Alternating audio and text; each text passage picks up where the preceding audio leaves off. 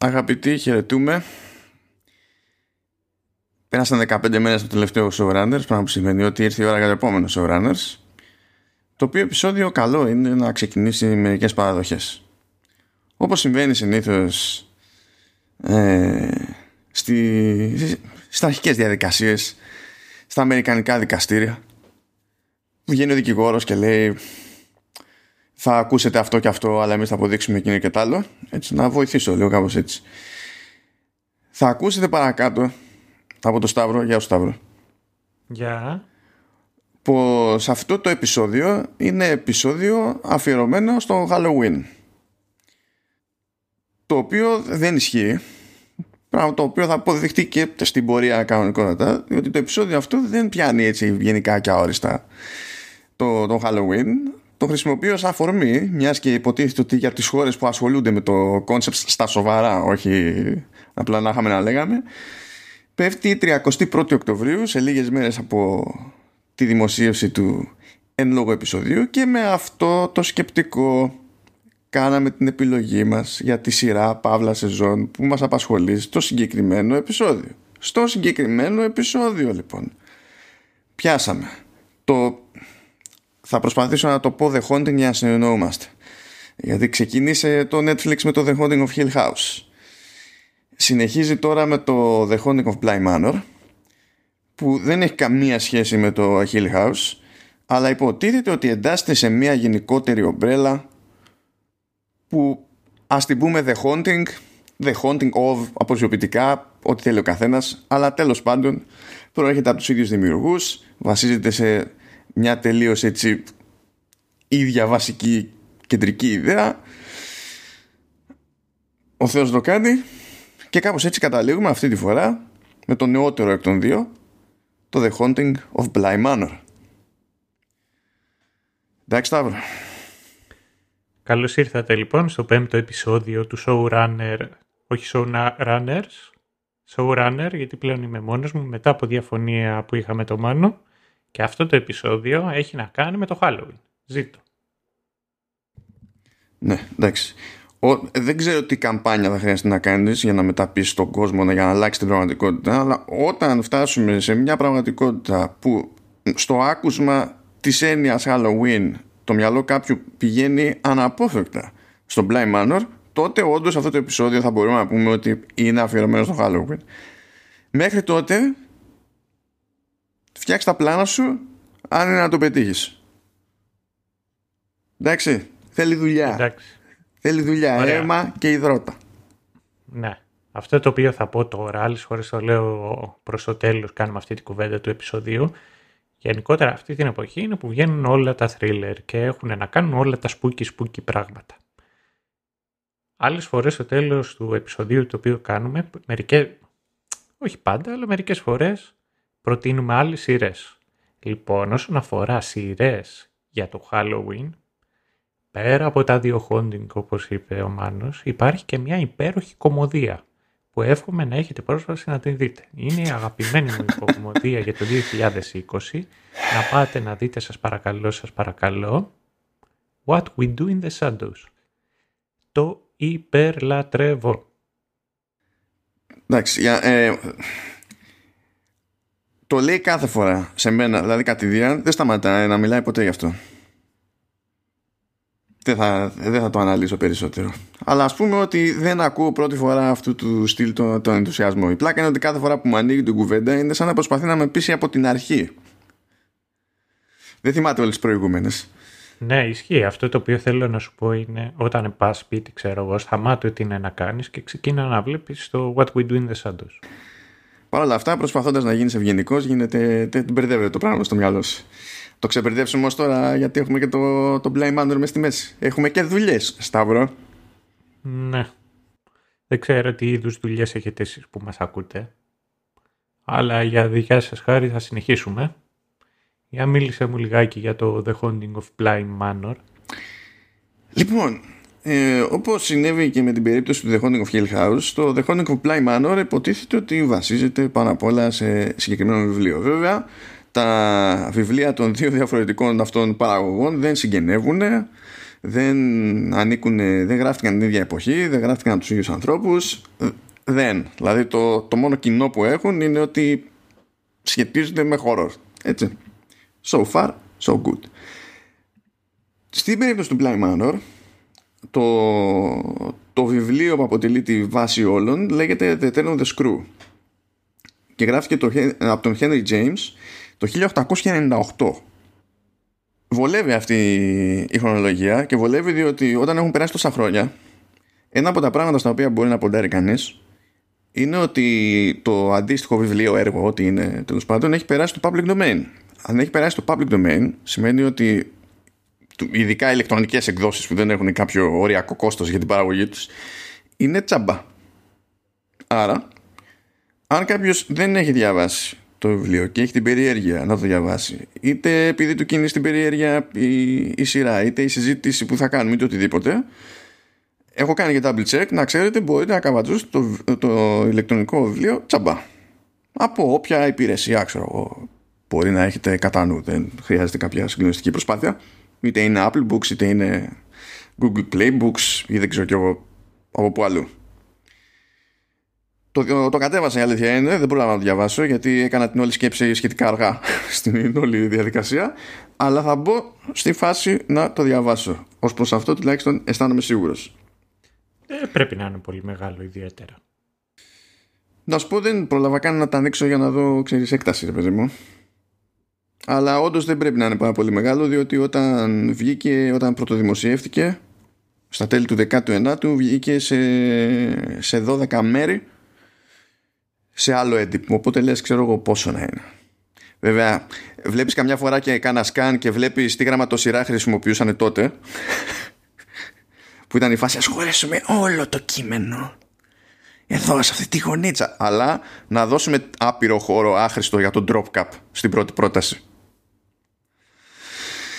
τέλος πάντων ε, προχωρώντας λοιπόν ε, νομίζω ότι είναι καλό να ξεκαθαρίσουμε πάνω κάτω από τώρα ότι, το, ότι υπάρχουν, υπάρχει αρκετά μεγάλη απόκληση από το βιβλίο στη σειρά.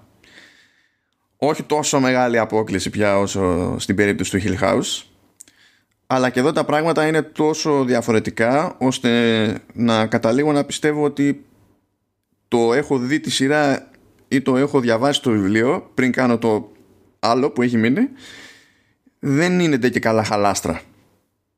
Και ότι έχει κάθε πλευρά την αξία της σε αυτή την περίπτωση. Το χαριτωμένο στο συγκεκριμένο βιβλίο είναι ότι όταν είχε κυκλοφορήσει αλλά και για πολύ μετά δηλαδή νομίζω ότι τα τελευταία, debate, τα τελευταία debates πρέπει να τρέχουν ακόμη για αυτό το βιβλίο.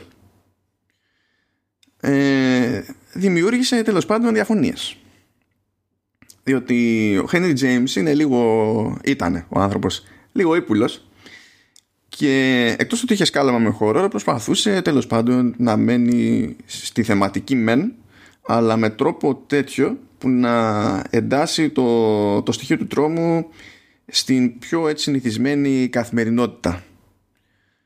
Ε, οπότε ήταν λίγο υποτονικό το στήσιμο που έκανε και φρόντιζε να παίρνει πιο απλές στιγμές και να τις κάνει να φαίνονται off. Στην περίπτωση του The Ten of the Screw φαίνεται επίτηδες να αφήνει κάποια πράγματα off και στο τέλος ώστε να είναι ανοιχτά ξέρω εγώ, σε ερμηνείες κτλ.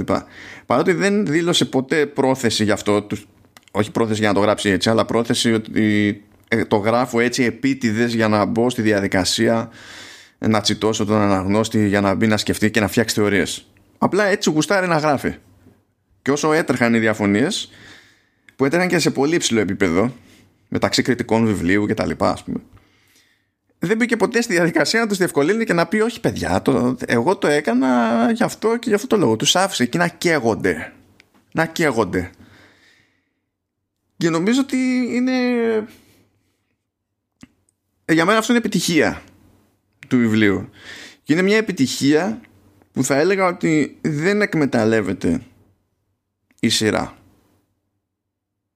δηλαδή αυτά τα πράγματα που προκαλούν τη μεγαλύτερη συζήτηση στο βιβλίο φαίνεται να τα έχει αποφύγει για άλλο λόγο, έχει το λόγο του η παραγωγή, αλλά τέλος πάντων φαίνεται να τα έχει αποφύγει. Οπότε, Σταύρο, ψήφικες να το διαβάσεις, έτσι όπως τα ακούς. Γιατί δεν είπα τώρα τι γίνεται, έτσι προφανώς, μην το χαλάσουμε κι αυτό, αλλά... Εγώ, unlucky, διάβασα μια έτσι, σχετικά μεγάλη περίληψη όλα του βιβλίου, οπότε δεν έχει νόημα τώρα να κάτσω να το διαβάσω. Τι, τι unlucky, όταν, βάλεις, όταν βρεθεί μπροστά σου μια μεγάλη περίληψη του βιβλίου και τη κάθεσαι και τη διαβάζεις, δεν είναι unlucky. Ναι, γιατί δεν, θέλω να σου πω ότι τώρα και να ήθελα είναι unlucky να κάτσω να διαβάσω το βιβλίο, ξέρω πάνω κάτω τι γίνεται. Για μένα γενικότερα μου αρέσει όταν υπάρχουν κομμάτια σε ένα οποιοδήποτε έργο στο οποίο ο δημιουργός έχει επιλέξει να αφήσει ένα του κομμάτι φλού ώστε να το πάρει ο καταναλωτής είτε αυτός είναι θεατής είτε αυτός είναι αναγνώστης ό,τι θέλει είναι να, και να το εκλάβει όπως θέλει. Στη συγκεκριμένη περίπτωση για μένα ε, έχει να κάνει επειδή βρίσκεται προς το τέλος αυτό έχει να κάνει κυρίως με τον τόνο και την ε, επίγευση που σου αφήνει το συγκεκριμένο έργο. Οπότε για μένα ε, δεν έχει και τόσο σημασία. Θα φέρω το εξής παράδειγμα. Είναι ότι ενώ στην περίπτωση του Turn of the Screw έχει να κάνει με το πώς εσύ επιλέγεις ότι ολοκληρώνεται αυτή η ιστορία, άμα είναι θετική ή όχι, δεν είναι το ίδιο με το, με το Inception για παράδειγμα.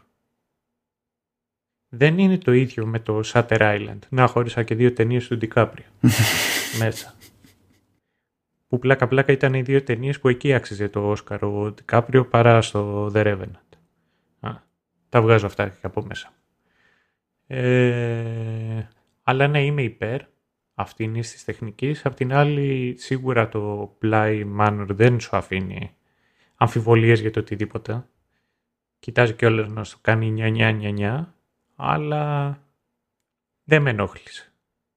Δεν ξέρω εσύ πώς νιώθεις με αυτή τη τεχνική εγώ το ξεκαθάρισα τη θέση μου πριν ότι εμένα μου αρέσει αυτό, μου αρέσει και σε επίπεδο trolling αλλά μου αρέσει και για το ε, τι μπορεί να σημαίνει στην πράξη. Γιατί νομίζω ότι από μόνο του το ότι αφήνει αυτά τα περιθώρια έχει μια αξία άσχετα με το τι θα σκεφτεί ο αναγνώστης για το τι σημαίνει ένα βήμα παραπέρα.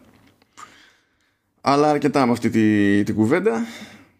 Έχουμε τώρα του, τους συντελεστές. Και γιατί έχουμε τους συντελεστές; Γιατί ο ηθήνων νου στην προκειμένη περίπτωση είναι ο Mike Flanagan. Ο Mike Flanagan ε, είχε ασχοληθεί και με το The Haunting of Hill House αλλά το σημαντικότερο είναι ότι ο τύπος πέρα από τα φοιτητικά του χρόνια ξέρω εγώ ε, είναι σαν να ασχολείται μόνο με horror από ένα σημείο και έπειτα. Δηλαδή τι κάνεις horror; Και στον δεύτερο σου χρόνο τι κάνεις; Πάλι horror. Και όταν βαριέσαι διασκεδάζουμε horror. Γιατί Money Money, οι δύο τελευταίες ταινίες που έχει βγάλει είναι Gerald's Game που είναι μεταφορά ε, Stephen King και είναι η ταινία που εμφανίστηκε στο Netflix. Είναι όμως και το Doctor Sleep πάλι συγγένεια με Stephen King εκ των πραγμάτων. Όπως ε, και σε άλλες περιπτώσεις πιο ύποπτες, πιο μαζεμένες παραγωγές, ας το πούμε έτσι, το Haas, το Oculus, το Absentia, ε, εντάξει, Ouija Origin of Evil. Έχουμε. Τι να, πρέπει να βγάλουμε κανένα φράγκο να, να ζούμε. όλοι, όλοι οι άνθρωποι είμαστε. Οκ. Okay. Ενώ ε, χωρίς να ξέρουμε τι, στην παρούσα φάση αν θα συνεχιστεί το The Haunting ως ανθολογία και τι μπορεί να έρθει μετά ετοιμάζει και άλλες δύο σειρές που το, η πιο συγκεκριμένη που έχει γίνει αυτή τη στιγμή είναι ε, το Midnight Mass που πάλι είναι horror και πάλι είναι για το Netflix Κοινώ για τον Οκτώβριο υπάρχει το άτομο. Και νομίζω ότι κάτι παρόμοιο μπορώ να πω και, και για τους The Newton Brothers διότι σχεδόν σε οτιδήποτε γυρίζει οι τύποι αναλαμβάνουν τη μουσική.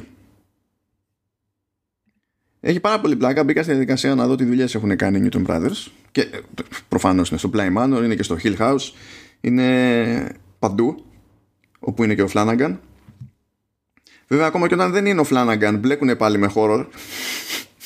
δεν, δεν ξέρω, κάτι περίεργο παίζει, παίζει εδώ πέρα. Αλλά ρε παιδί μου βλέπεις soundtrack horror, soundtrack horror, soundtrack horror, soundtrack horror και ξαφνικά Escape Plan 2 Hades με Dave Bautista και Sylvester Stallone. και λες τι, τι, τι έχασα εδώ; Κάποιος έχα... Βασικά εγώ δεν έχασα τίποτα. Κάποιος πρέπει να έχασε στοίχημα ξέρω εγώ. Κάπου τους πέτυχα σε, σε ταινία με τον Νίκολας Cage και λες εκεί σίγουρα κάποιος έχασε στοίχημα. Έλα τώρα. Γι' αυτό μια άλλη σειρά την οποία γκρινιάζω πάντα στο Μάνο ότι πρέπει να κάτσεις να τη δει είναι το, είναι το Community όπου εκεί υπάρχει ένα επεισόδιο στο, στο οποίο επεισόδιο υπάρχει ένα μεγάλο arc στο οποίο, το οποίο έχει να κάνει με το αν ο Νίκολας Κίτζ είναι καλός ή κακός ηθοποιός. Εντάξει, θα έρθει η σειρά του. Δεν προλαβαίνω, δεν προλαβαίνω το πάντα, Σταύρο. Σε κάθε περίπτωση έχει μια τσαχπινιά το θέμα εδώ πέρα με το soundtrack.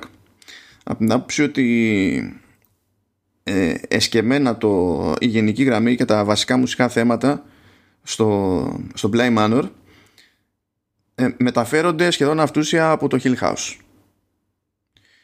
Και είναι τόσο ξεκάθαρο ότι γίνεται συνειδητά αυτό από, ακόμα και από τις ονομασίες ορισμένων κομματιών. Ας πούμε στο Hill House ε, υπάρχουν ε, τρία κομμάτια που είναι movements ενός μεγαλύτερου συνόλου. Και το σύνολο λέγεται α, το, στο σκεφτούμε σαν suite ας πούμε ε, ε, λέγεται The Beginning of the End και τα τρία πρώτα movements είναι στο soundtrack του Hill House ενώ τα τρία ακόλουθα movements τέταρτο, πέμπτο και έκτο είναι στο soundtrack του Bly Manor.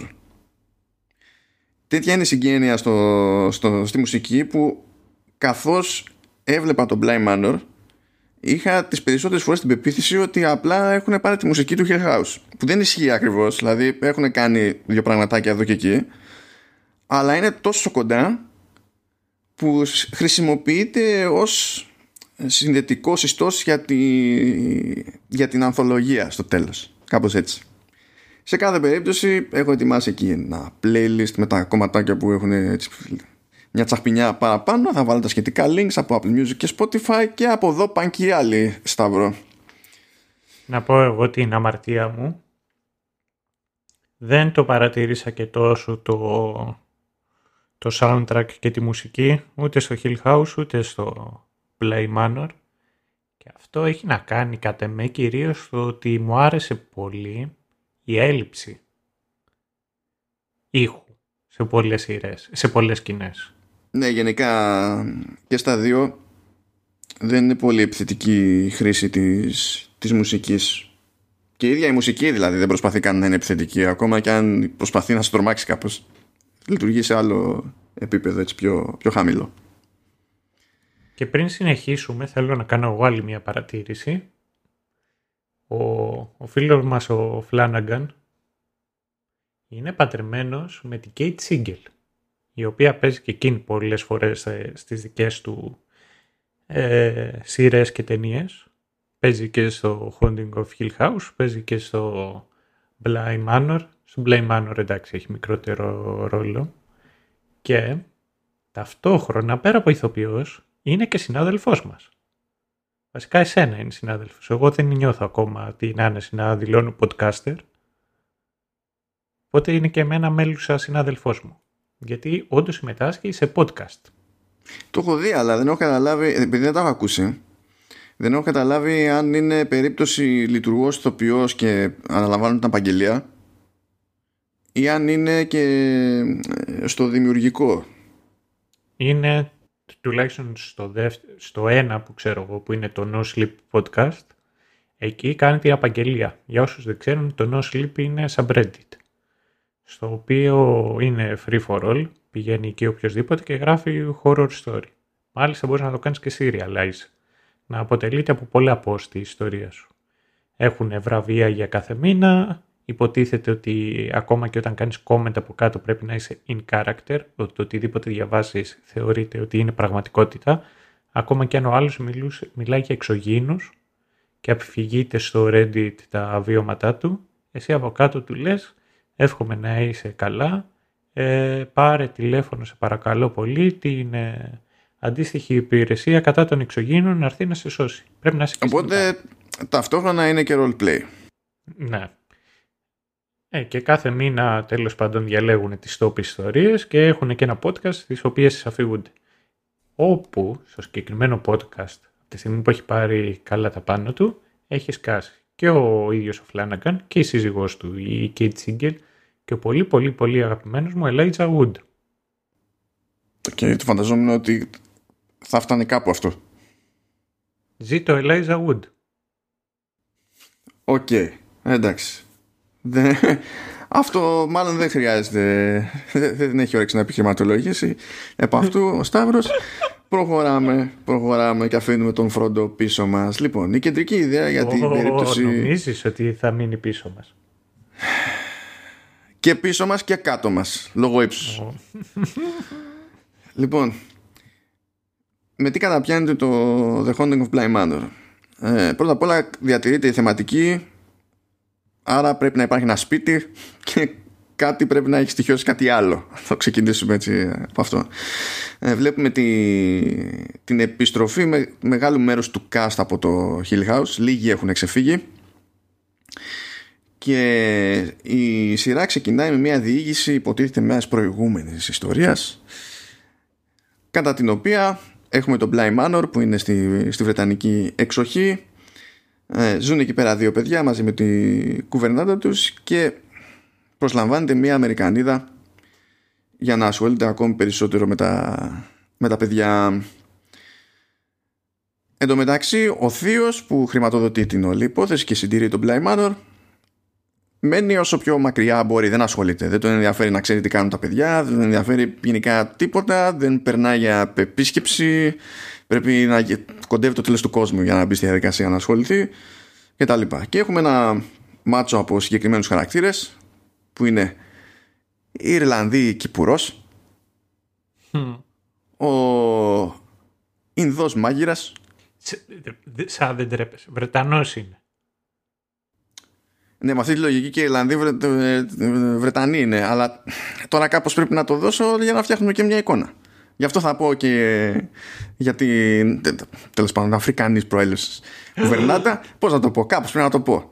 Αφρικανικής τέλος πάντων. Να πει, πες, η, η κυρία με τα μαύρα μάτια.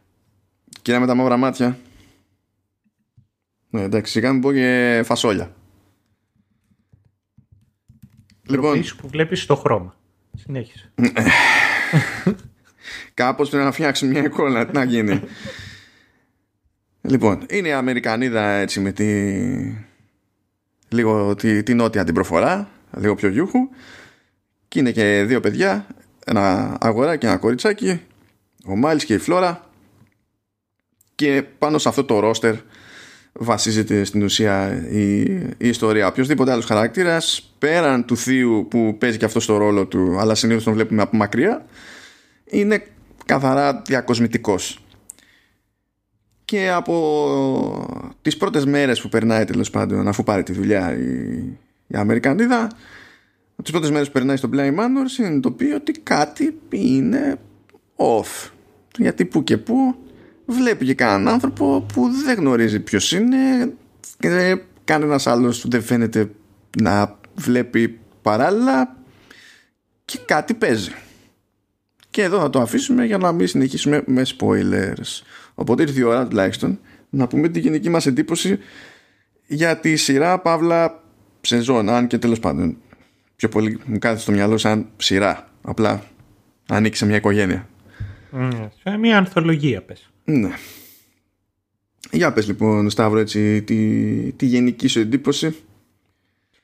Θα σου πω εγώ ότι μπήκα με... Είχα όρεξη για αυτή τη σειρά είχα πάρει χαμπάρι πέρυσι το Haunting of Hill House και είναι ε, από τις λίγες φορές που κάθομαι και βλέπω ολόκληρη σειρά μέσα σε πάρα πολύ μικρό διάστημα.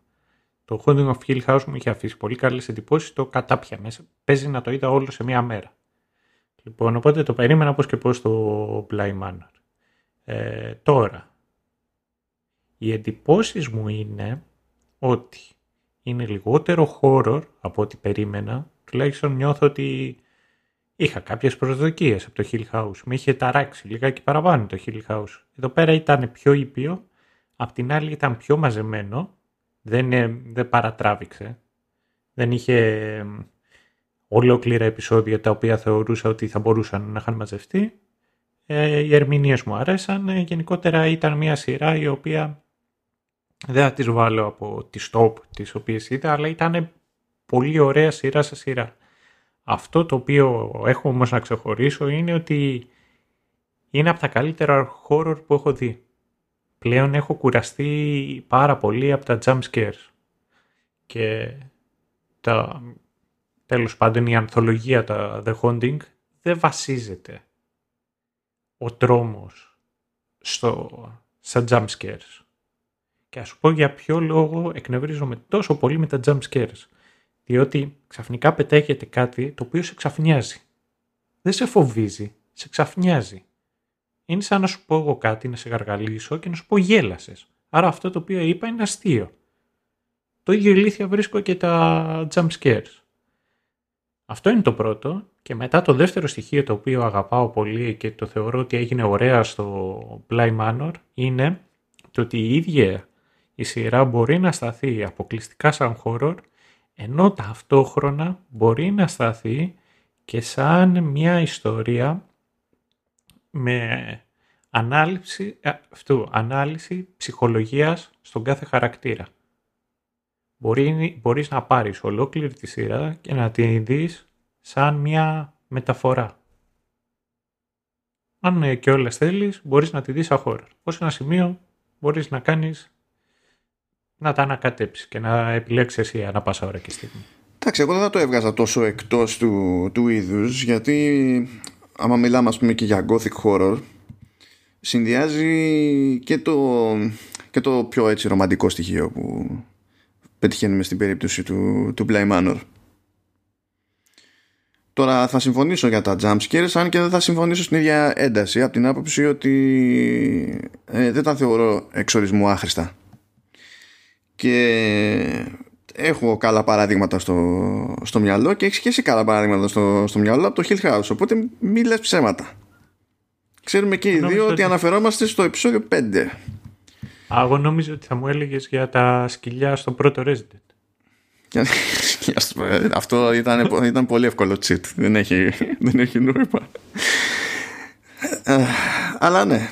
Κοίτα εγώ πιστεύω ότι κάνανε καλά και το σταματήσανε στα 9 επεισόδια το, το Bly Manor. Τη, με το Hill House είχαν πάει μέχρι τα 10 και ενώ έμεινα γενικά ευχαριστημένο ήταν άλλη μια περίπτωση παραγωγής Netflix που θεωρούσα ότι κάποιος του τράβηξε περισσότερο από όσο είχε νόημα.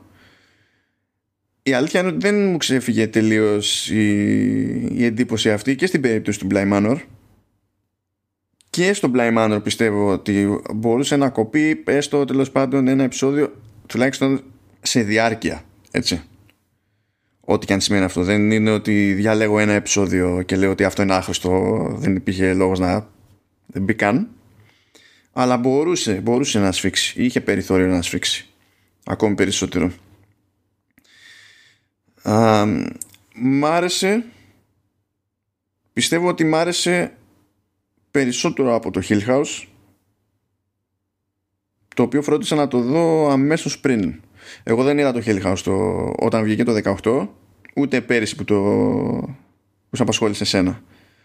Εγώ τα είδα μπαμ, δηλαδή είδα Hill House και καπάκι την ημέρα που τελείωσα το Hill House ήταν η μέρα που έβγαινε στο Netflix το Play Manor. Οπότε πήγα παπ παπ. Και νομίζω ότι εκεί που, που, το, που το Hill House είναι πιο φιλοσοφικό αλλά σχεδόν μόνο πιο φιλοσοφικό.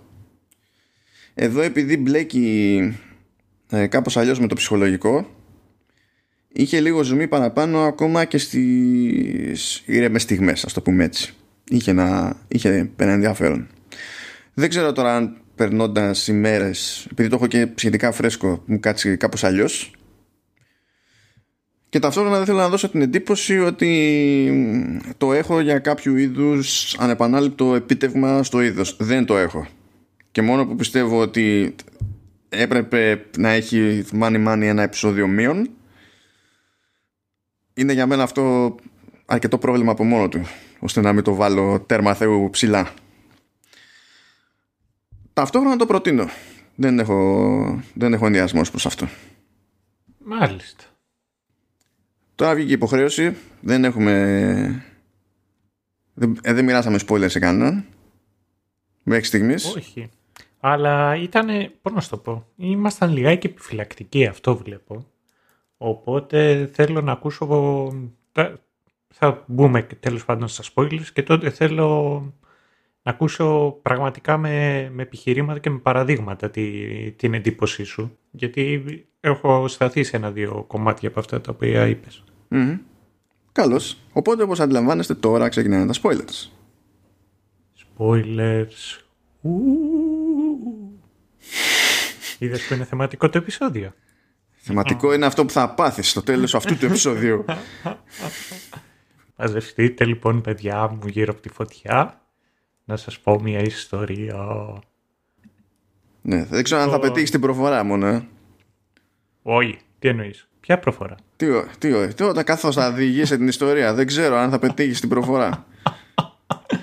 λοιπόν, αυτό το οποίο θέλω να πω από τη στιγμή που έχουμε μπει τώρα στα spoilers. Θα σας πω την ιστορία και το πώς διαδραματίζεται. Αυτό το οποίο θα σας πω και όλα είναι το ότι αν την έχετε πατήσει σαν και εμένα και μπήκατε περισσότερο, πέσατε πιο βαθιά στο λαγούμι του λαγού, ψάχνοντας και τα υπόλοιπα βιβλία του συγγραφέα, τότε πολύ πιθανόν θα συνειδητοποιήσετε ότι οι τίτλοι των επεισοδίων είναι βασισμένα σε βιβλία του συγγραφέα.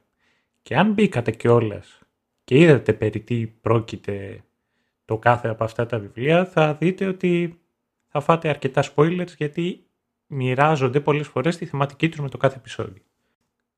Η ιστορία του The Haunting of Bly Manor είναι στην πραγματικότητα η αφήγηση μιας κυρίας, η οποία βρίσκεται το 2007 σε, στην πρόβα γάμου και εκεί είναι μαζεμένοι ο γαμπρός, η νύφη και διάφοροι καλεσμένοι και αρχίζει και διηγείται λοιπόν μια ιστορία τρόμου. Έτσι λέει. Η ιστορία λοιπόν έχει να κάνει με μια οπέα. Την πέτυχα την προφορά. Έχω τόσα πτυχία στα γαλλικά. Ναι. Ξέ, ξέρεις τι συγκεκριμένα τι σημαίνει αυτό; Οπέα σε όχι. Ενώ σαν, σαν επαγγελματική ιδιότητα, γιατί όντως έχει συγκεκριμένη έννοια ως επαγγελματική ιδιότητα. Εσωτερική νταντά δεν είναι. Αυτή που μένει μαζί με τα παιδιά, τα προσέχει και τα διδάσκει. Όχι. αν ήταν αυτό, θα τη λέγανε γκοβερνέ. Ή νάνι, ανάλογα με την περίπτωση, με το τι αρμοδιότητες έχει και παραπέρα στο σπίτι. Άμα είναι άντρα, τον λένε νταντί. Ε, έτσι λέγεται η νταντά που έρχεται στη χώρα από το εξωτερικό συγκεκριμένα για αυτή τη δουλειά. το ήξερες αυτό ή το, το βρήκες; Δεν το, δεν το έμαθα τώρα. Δεν ξέρω πώς είχα μπει στη διαδικασία να αναρωτηθώ και να το ψάξω στο παρελθόν, αλλά σίγουρα το, το έμαθα πριν μπλέξω με το Blind Manor. Today I learned. Και μου έκανε εντύπωση γιατί στα γαλλικά δεν μεταφράζεται σαν κάτι ακριβώς ακριβώς. Κάτι τουλάχιστον το οποίο εμένα μου θύμιζε κάτι. Ναι, γιατί στην ουσία αυτό, αυτός ο όρος ε, περιέργως χρησιμοποιείται όπως χρησιμοποιείται περισσότερο από τους αγγλόφωνους. Εννοείται, οι, οι Άγγλοι είναι βλαμμένοι. Όλοι οι άλλοι μιλάμε αγγλικά, αυτοί σε κάθε ευκαιρία μιλάνε γαλλικά. Καλά, τους έκανε Νορμανδία, αυτό έχω να πω. Ναι, αυτό ναι. Κουμπτετάτ. Έχεις τόσα ρε φίλε να πεις κουπτετάτα. Τέλος πάντων. Έχουμε να κάνουμε λοιπόν μια ιστορία, την ιστορία μιας οπέαγ. Μια εσωτερική νταντά που θα τη λέμε απλά νταντά εκτός όταν θα θέλω να πω οπέαγ γιατί ξέρω βάσει δημοσκοπήσεως ότι σας αρέσει να ακούτε τη γαλλική μου προφορά η οποία η ιστορία χρονολογείται το 1987 και έχει να κάνει με την ε, Αμερικανίδα την Ντάνι Κλίτον, η οποία προσλαμβάνεται από τον Χένρι το Wingraves για να φροντίσει την ανεψιά και τον ανεψιό του στο αρχοντικό στο Μπλάι. Πηγαίνει από εκεί η Ντάνι, γνωρίζει το Χένρι, κάτι δεν πάει καλά μεταξύ τους, εν τέλει τα βρίσκουν εκεί με 2-3-5 ποτά και ξεκινάει τη δουλειά. Φτάνει λοιπόν η Ντάνι στο αρχοντικό μαζί με τον Owen ο οποίος είναι μάγειρας και ο οποίος είναι ο αγαπημένος μου χαρακτήρας και αγαπώ το μουστάκι του. Εκεί συναντά τα παιδιά, το Miles και τη Φλόρα και την Πέρσα, την αντίστοιχη από τη λάμψη του, του σπιτιού, τη Hannah Gross. Και όλα είναι perfectly splendid, όπως λέει και η Φλόρα. Ε, αυτό που το βάζεις, άλλη μόνο.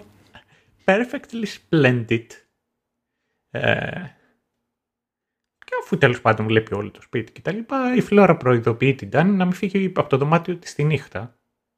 Και η πραγματικότητα είναι ότι η Ντάνη την αγνοεί την πρώτη φορά. Και καθώς η Ντάνη τριγυρνάει μέσα στο σπίτι, αρχίζει και βρίσκει κάτι κούκλες, κάτι σαν φυλαχτάπλωμα είναι παντού. Και βρίσκει ένα το οποίο μοιάζει με τη Ρεμπέκα Τζέσελ, η οποία ήταν η Νταντά, η οποία έχει αυτοκτονήσει πριν από μια χρονιά. Είναι προηγούμενη, προκατοχός της. Η, η Φλόρα λοιπόν έχει ένα κουκλόσπιτο και μέσα σε αυτό έχει όλα τα κουκλάκια, τα οποία έχουν, τα περισσότερα από αυτά είναι βασισμένα στους ενίκους του σπιτιού. Και υπάρχει εκεί και ένα κακό κουκλάκι, το οποίο βρίσκεται συνήθως κάτω από την ε, ντουλάπα της ε, Φλόρα, το οποίο δεν έχει πρόσωπο και αυτό πρέπει να μένει πάντα εκεί. Ένα λοιπόν βράδυ Ντάνης κοντάφτει σε αυτό το φυλαχτό και την παρασάνουν τα παιδιά και την κλειδώνουν μέσα στη ντουλάπα. Αυτή πανικοβάλλεται και μέσα στον πανικό της βλέπει κιόλας ένα φάντασμα με λαμπε... να φοράει γυαλιά και να λάμπουν αυτά τα γυαλιά. Κάτι βγαλμένο από άνιμε ή κάτι σαν το χαρακτήρα του Eliza Wood στο Sin City. ναι, ναι. Wood; Ναι. Λοιπόν, αυτό το φάντασμα το έχει διαπανηλημένα σε καθρέφτες. Το βλέπεις δηλαδή από την αρχή της σεζόν. Η Ντάνη βγαίνει από την τουλάπα, πιο μετά την βγάζουν για την ακρίβεια τα παιδιά και παρατηρεί ότι αυτό το κουκλάκι μου χωρίς πρόσωπο βρίσκεται κάτω από την τουλάπα. Βγαίνει προς τα έξω, βλέπει λασπωμένα βήματα μέσα στην έπαυλη και όταν τα ακολουθεί απ' έξω και βγαίνει έξω από το σπίτι βλέπει τα δύο παιδάκια να την βλέπουν μέσα από το παράθυρο και λες εντάξει, σίγουρα το πρώτο επεισόδιο μας δείχνει ότι τα παιδάκια είναι creepy. Γενικότερα τα παιδάκια είναι creepy, αλλά και σε συγκεκριμένη περίπτωση. Τα στη συνέχεια, στο επόμενο επεισόδιο, η Ντάνη πιάνει κουβέντα με τα παιδιά που την κλείτωσαν στην δουλάπα και τους λέει ότι τα συγχωρεί, αλλά αφήστε τις μπουρδες ότι κατά λάθος με κλειδώσατε, αυτά είναι αλλού. Και ταυτόχρονα γνωρίζουμε ότι ο Μάιλς για να πα... δεν έμενε πάντα μόνιμα στο σπίτι, αλλά ήταν οικότροφος σε ένα σχολείο στο εξωτερικό. Και έχουμε και ένα flashback και βλέπουμε εκεί ότι ο Μάιλς είναι στο οικοτροφείο, σκαρφαλώνει... Στο, στο εξωτερικό; Στο, στο εξωτερικό ήταν ή όχι; Όχι, έχει όχι, δίκιο, στο εξωτερικό. Με ποιος σκάλωσα και ήταν στο εξωτερικό. Θυμήθηκα από τη σκάλωσα, δεν έχει σημασία, πάμε παρακάτω. Λοιπόν, εκεί λοιπόν είναι άταχτο παιδί στο οικοτροφείο. Παλεύει με άλλα παιδιά, σκοτώνει μικρά ζώα, πηδάει από ένα ψηλό δέντρο και σπάει το χέρι του και τελικά αποβάλλεται και καταλαβαίνουμε ότι ο Μάιλς ήθελε να αποβληθεί καθώς είχε λάβει ένα γράμμα από την αδερφή του τη Φλόρα που του έλεγε έλα σπίτι. Στο παρόν λοιπόν η Ντάνη κάνει τη Φλόρα και το Μάιλς να κάνουν τις δουλειές του σπιτιού και δίνουν λίγο ελεύθερο χρόνο και ένα διάλειμμα στη Χάνα που είπαμε είναι η οικονόμος και την Τζέιμι που είναι η Κυπουρός. Αργότερα η Φλόρα τακτοποιεί το δωμάτιο της Ντάνη και η Ντάνη έχει μια, παθαίνει μια κρίση πανικού όταν βλέπει τη Φλόρα να βγάζει ένα ζευγάρι αποσπασμένα γυαλιά. Γιατί είπαμε φάντασμα με γυαλιά και τα λοιπά. Παπ, Η Ντάνη φεύγει λοιπόν από το δωμάτιο παθαίνοντας κρίση πανικού και εκεί συναντάει την, ε, τη φίλη μας την Τζέιμι και κάπως τα ψιλολένε. Ταυτόχρονα βέβαια η Φλόρα τρόμαξε την, την Τάνια θελά τη. Ενώ ο ίδιος ο Μάιλ είναι κρύπη από μόνος του και φέρεται άσχημα και κάπως σαν μικρομέγαλο, σαν ενήλικας προς την Τάνη. Τέλος πάντων, αποφασίζουν τι είναι το πιο σωστό να κάνει σε ένα θρίλερ που, είναι, που έχει να κάνει με ένα στοιχειωμένο σπίτι, ας παίξουμε κρυφτό. Αυτό ε, πραγματικά έχω τη σημειώσεις μου μπροστά μου και έχω γράψει hide and seek time τελεία at night. Τελεία, great idea. Τελεία. Αυτό έχω γράψει εκείνη την ώρα. Λοιπόν, παίζουν κρυφτό η Ντάνη έχει φτάσει στην off-limit πτέρυγα του σπιτιού και εκεί ανακαλύπτει μια φωτογραφία της Ρεβέκα, η οποία είπαμε, της Ρεμπέκα, η οποία είπαμε ότι ήταν η προηγούμενη τάτα, και του εραστή της. Και μάλιστα αυτός τον, ερασ... αυτό, τον εραστή, αυτό τον άντρα, τον είχε δει η Ντάνη ε, νωρίτερα στο Στιθέο. Και τον ξαναβλέπει πάνω στο Στιθέο. Εκείνη την ώρα εμφανίζονται τα παιδάκια, ο Μάιλ πέφτει ανέστητος και είναι για να αποσπάσει την προσοχή της Ντάνη και όταν εκείνη γυρίσει την πλάτη της βλέπεις αυτό τον άντρα να αρχίσει να χαμογελάει. Και φτάνουμε λοιπόν στο τρίτο επεισόδιο, το οποίο στην πραγματικότητα είναι χωρισμένο σε δύο κομμάτια. Βασικά δεν είναι, σε, δεν είναι το επεισόδιο χωρισμένο σε δύο κομμάτια, είναι το πρώτο μέρος από μία άλλη ιστορία και ε, έχουν κάνει τη ζαχπινιά ότι το δεύτερο μέρος αυτής της ιστορίας δεν είναι το άμεσο επόμενο επεισόδιο. Το αφήνουν για πιο μετά. Λοιπόν, σε αυτό το επεισόδιο κάνουμε μια αναδρομή στο χρόνο. Και για την ακρίβεια ένα χρόνο πριν, όπου ανακαλύπτουμε ότι, το, ότι αυτός ο άντρας ο οποίος είδαμε, είδε η Ντάνη πιο πριν είναι ο Πίτερ Κουίντ, ο οποίος συνεργάζεται με τον Χένρι, τον Μπάρμπα των παιδιών. Τον Μπάρμπα. Και εκεί... Τι, ε; Α, ναι, γιατί μ' αρέσει η ευκολία με την οποία πηγαίνεις από το είχα Elijah Wood στο ο τάδε εμφανίζεται στο στιθέο και μετά ξαναεμφανίζεται στο στιθέο και μετά α ο Μπάρμπας υπάρχει μια συνέπεια. Απλά σημειώνω εγώ τα δικά μου μη, μη σκιάζεσαι. Και εκεί ο Πίτερ Κουίντ γνωρίζει τη Ρεμπέκα Τζέσελ που της παίρνει συνέντευξη για τη θέση της ΟΠΕΑ Λοιπόν, η Ρεμπέκα λοιπόν παίρνει τη θέση, είναι μια πολύ φιλόδοξη γυναίκα, μια πολύ καλή, πολύ δυναμική γυναίκα, η οποία θέλει να πετύχει στον κλάδο, είναι για την ακρίβεια νομικός, αλλά κάπως έχει τα δικά της απλά και αποφασίζει να γίνει η νταντά. Καταφέρνει λοιπόν, παίρνει, κερδίζει τη δουλειά και την πηγαίνει ο Πίτερ στον Bly Manor. Φλερτάρουν και ένα μεταπολόγο ξεκινούν και έχουν μια σχέση η Φλόρα χαρίζει στη Ρεβέκα μια κούκλα που έφτιαξε σε αυτήν. Οπότε όντως είδαμε ότι οι κούκλες που είχε στο, κουκλό, στο κουκλόσπιτο αντιστοιχούν σε, κάποια, σε κάποιους ανθρώπους. Και να μην τα πολύ λόγο, ο Πίτερ γίνεται κτητικός με τη Ρεμπέκα, την, την αρχίζει και τη ζηλεύει και αποκαλύπτεται ότι η φωτογραφία που είχε βρει η Ντάνη την είχε τραβήξει ο Πίτερ και στην off-limit πτέρυγα του σπιτιού. Ταυτόχρονα η Χάνα, η οποία είναι το αφεντικό πάντα του σπιτιού, δεν υποστηρίζει αυτή τη σχέση. Δεν τη γουστάρει. Στο παρόν λοιπόν, η αστυνομία την οποία τη φωνάξαν από τη στιγμή που άρχιζε η Ντάνη να φωνάζει κάποιος είναι έξω στο σπίτι, ήρθε αυτός ο βρωμερός ο Πίτερ, ο οποίος ήρθε να μας κάνει κακό, Όλοι πιστεύουν ότι αυτός έχει πάρει, έχει βουτήξει, όντως έχει βουτήξει λεφτά από το αφεντικό του, από το μπαρμπά το παιδιό και έχει διαφύγει και ότι τώρα επέστρεψε. Λοιπόν φωνάζουν την αστυνομία, η οποία δεν βρίσκει πουθενά τον Πίτερ προφανώς και αποφασίζουν όλοι οι ενήλικες του σπιτιού να μείνουν εξήμνοι τη νύχτα, υποθέτοντας ότι ο Πίτερ μπορεί να μην γνωρίζει ότι η Ρεμπέκα είναι νεκρή και ως εκ τούτου να την ψάχνει μέσα στην έπαυλη. Το πρωί λοιπόν συνειδητοποιούν ότι η Φλόρα βρίσκεται στη λίμνη, στη λίμνη που έχει το, το εξοχικό αυτό το, το θέρετρο και κοιτάζει το φάντασμα της Ρεμπέκα. Η Φλόρα και ο Μάιλς λοιπόν πιο μετά το βράδυ ανακοινώνουν ότι ήρθε ώρα για θεατρικό. Δεν ξέρω εσύ αν έκανες θεατρικά. Εγώ έκανα όταν ήμουν μικρός με τον εαυτό μου και χάρηκα. Γιατί έκαναμε και με τον αδερφό μου κάτι θεατρικά και φωνάζαμε όλοι, στείναμε καρέκλες. Πάλι εμεί κόβαμε και εισιτήρια. Άλλη μόνο, ναι, εντάξει. Και δεν τα δηλώναμε στην εφορία.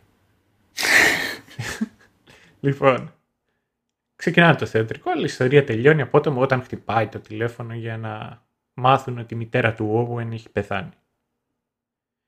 Καθώς η Τζέιμι φεύγει, η Ντάνι την πλησιάζει και έρχονται κάπως πιο κοντά, αλλά και πάλι έχει κρίση πανικού η Τζέιμι και φωνάζει αρχίζει και ουρλιάζει καθώς βλέπει το φάντασμα με τα λαμπερά γυαλιά να εμφανίζεται μπροστά του. Μια διόρθωση να κάνω εδώ, να σου κόψω λίγο τη ροή, έτσι. Επειδή δεν ξέρω πώς κατάφερε η Ντάνη να γίνει Τζένι ξαφνικά σε αυτή την περιγραφή, απλά επειδή δεν, δεν είναι η Μπότσι, προτείνω να επανέλθουμε στο Ντάνι. Ντάνι, Ντου, όπως Ντουντ, Δεν ξέρω αν σε βοηθάει. Δεν ξέρω, κάνει για ποιο λόγο το διάβασα αυτό. Θα, θα ήθελα να διαβάσω Jamie και Danny. Οπότε το έκανα μαζί Τζάνι. Τζάνι. Ναι, σιγά μην το έκανες και Versace. Προχωρά. Αυτό. λοιπόν, πάμε πάλι σε flashback. Μαθαίνουμε λοιπόν πιο παλιά ότι η Ντάνι έχει σχέση με το παιδικό της φίλο, τον Edmund. Με τον οποίο όμως... Μα Edmund. Σχέση... Ε, ρε φίλε, και δεν είναι και Βρετανός. Πολύ ε, Edmund, δηλαδή... Το Edmund Gertrude. Ναι, όταν, όταν προχωρήσεις με την ιστορία του, του Edmund, ε, θα, θα, κάποια στιγμή θα πρέπει να κάνω έτσι ένα περίεργο σχόλιο. Δώσε όμως, δώσε, δώσε. Ωραία. Λοιπόν, έχει σχέση με τον παιδικό της φίλο τον Edmund. Με τον οποίο όμως έχει επιφυλάξει για τη σχέση της, πόσο μάλλον για το μεταξύ τους, αλλά και ταυτόχρονα διότι και με τη σεξουαλικότητά της. Δεν νιώθει ότι είναι straight, δεν νιώθει ότι σώνει και ντε ελκύεται και μπορεί να περάσει τη ζωή της με έναν άντρα. Ταυτόχρονα νιώθει πιεσμένη να συνεχίσει τον αραβόνα τους, καθώς η οικογένεια του Έντμουν την έχει ήδη αποδεχτεί και την έχει βάλει στο σπίτι, στο σπίτι τους σαν δική τους. Ένα βράδυ έχουν βγει ραντεβού, πάνε έξω και τρώνε, ο Έντμουν συνειδητοποιεί ότι η Ντάνη δεν θέλει να τον παντρευτεί. Φεύγουν, μπαίνουν στα μάξι και αρχίζουν και τσακώνονται. Καθώς λοιπόν βγάζει αυτά τα πράγματα τα οποία κρατούσε κρυμμένα τόσο καιρό η Ντάνη, ο Έντμουντ βγαίνει από το αυτοκίνητο θυμωμένος, δεν βλέπει ένα φορτηγό το οποίο περνούσε, το φορτηγό περνάει και τον σκοτώνει. Η λάμψη από τα φώτα του αυτοκινήτου στα γελιά του Έντμουντ είναι στην πραγματικότητα η εικόνα η οποία βλέπει η Ντάνη κάθε φορά. Είναι το φάντασμά του. Και μάλιστα είναι αυτή η συγκεκριμένη εικόνα, η τελευταία του στιγμή που με αυτή την βλέπει. Με αυτή τον βλέπει. Να πω ότι σήμερα, την ημέρα που τέλος πάντων πριν γράψουμε, διάβαζα κάποια πράγματα για άλλη υποχρέωση και έπεσα στον Edmund the Martyr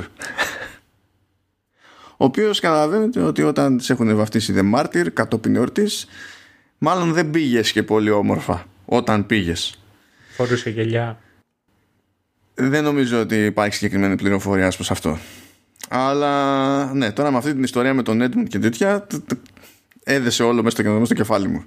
Edmund the Martyr λοιπόν θα είναι ο συγκεκριμένος χαρακτήρας στο μυαλό μου στο εξής και θα μπερδεύουμε για πάντα. Unlucky. Τέλος πάντων. Η, η ψυχολογικά τραυματισμένη Ντάνη αρχίζει και βλέπει το φάντασμα του Edmund. Και για πρώτη φορά αυτό συμβαίνει στο νοσοκομείο, στο οποίο τον έχουν πάει.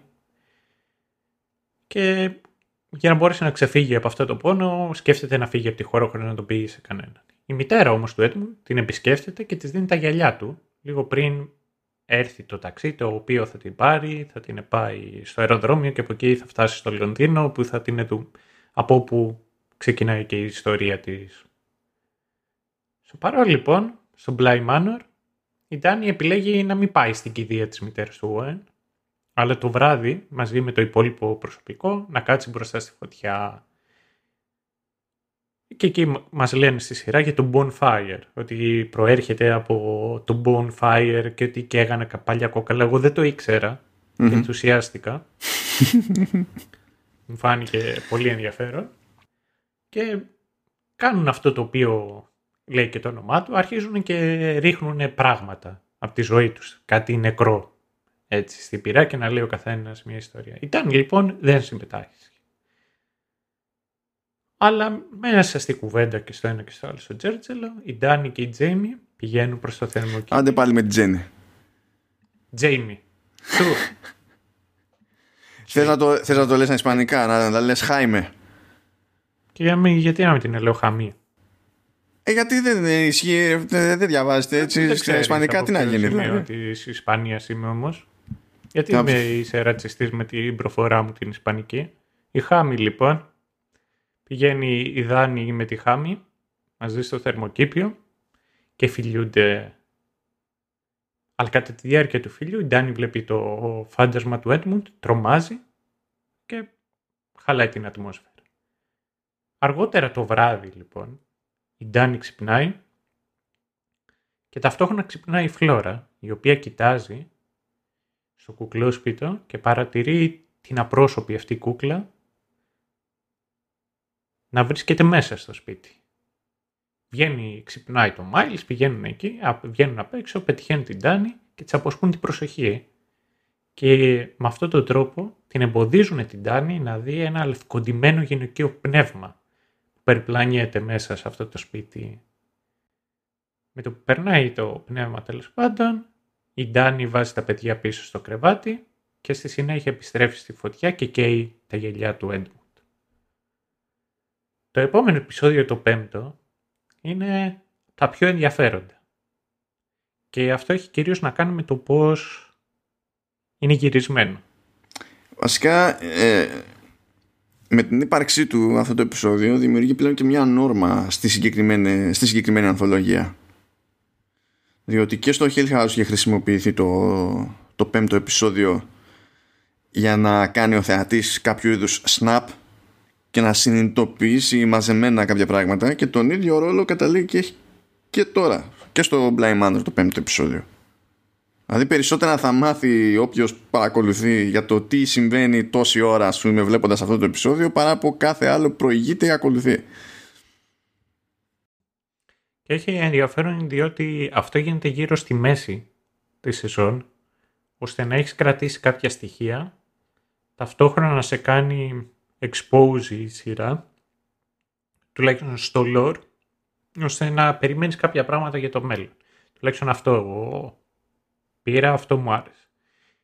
Η Hannah Gross λοιπόν η οικονόμος έχει flashback και ανατρέχει μεταξύ γεγονότων σε διαφορετικά χρονικά σημεία κάποια πραγματικά και κάποια φανταστικά.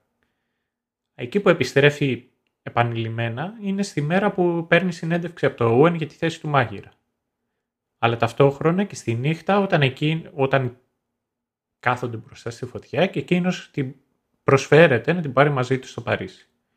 Επίσης επιστρέφει συχνά και στην εποχή που εργαζόταν η Ρεμπέκα στην έπαυλη. Η Χάνα αποδοκίμαζε, όπως είπα και πιο πριν, τη σχέση της Ρεμπέκα με τον Πίτερ Κουίντ, τον οποίο και όλες τον πιάνει να κλέβει από τα υπάρχοντα του Wingraves. Η Χάνα γυρίζει πίσω κιόλας σε μια νύχτα όπου ο Πίτερ λέει στη Ρεμπέκα ότι, σκοτέ, ότι σκοπεύει να μετακομίσει στην Αμερική και θέλει να την πείσει να τον ακολουθήσει αργότερα. Περνάει η νύχτα και καθώς ο Πίτερ φεύγει από το δωμάτιο της Ρεμπέκα, τον πετυχαίνει ο Μάιλς και η Φλόρα και στη συνέχεια τον πετυχαίνει και η κυρία της Λίμνης, η κυρία της Λίμνης όπως την λένε, αυτή η απρόσωπη λευκοντημένη γυναίκα. Η, η κυρία Λιμιό. Κέρα Λιμιό, ναι, πες την και έτσι. Μου άρεσε αυτό. Η Κέρα Λιμιό λοιπόν τον πετυχαίνει, τον σκοτώνει και είναι αυτή και όλες η οποία γεμίζει το σπίτι με λάσπες. Για να μην ξεχνάμε τις καταβολές και των δύο και τη σχέση μας με το gaming, έτσι, κατ' ουσίαν ήταν one hit kill αυτό. Εμφανίζεται, παπ, παπ, τον, τον πιάνει από το λαιμό, τέλος. Ναι, αυτό, αυτό κρίταρε όντως. Ρίπιν πεπερώνεις λοιπόν. Και το θέμα είναι ότι ο Πίτερ επιστρέφει αμέσως ο φάντασμα, σαν φάντασμα και ανακαλύπτει ότι έχει την ικανότητα να καταλαμβάνει. Έτσι δεν το λέμε. Το ποζές άραγε, πώς το λέμε στα ελληνικά; Εντάξει, ε, μπορείς να πεις ότι είναι κατάληψη, γιατί τεχνικός είναι, αλλά ακόμα και αν πεις ότι στοιχειώνει κάποιον, εννοείς πάνω κάτω το... Όχι ακριβώς το ίδιο πράγμα, αλλά περιλαμβάνει και αυτό και την κατάληψη. Αν μου αρέσει η κατάληψη, θα το λέω κατάληψη. Λοιπόν, μετά όμως επιστρέφει πίσω η Χάνα με το μυαλό της στη συνέντευξη που είχε με τον Όουεν, ο οποίος την προειδοποιεί ότι κάτι δεν πάει καλά με τον Μάιλς. Και αυτό γίνεται ξανά και ξανά. Να κάνουμε, sorry, να κάνω μια διευκρίνηση λίγο σε αυτή τη συζητήση με τον Όουεν.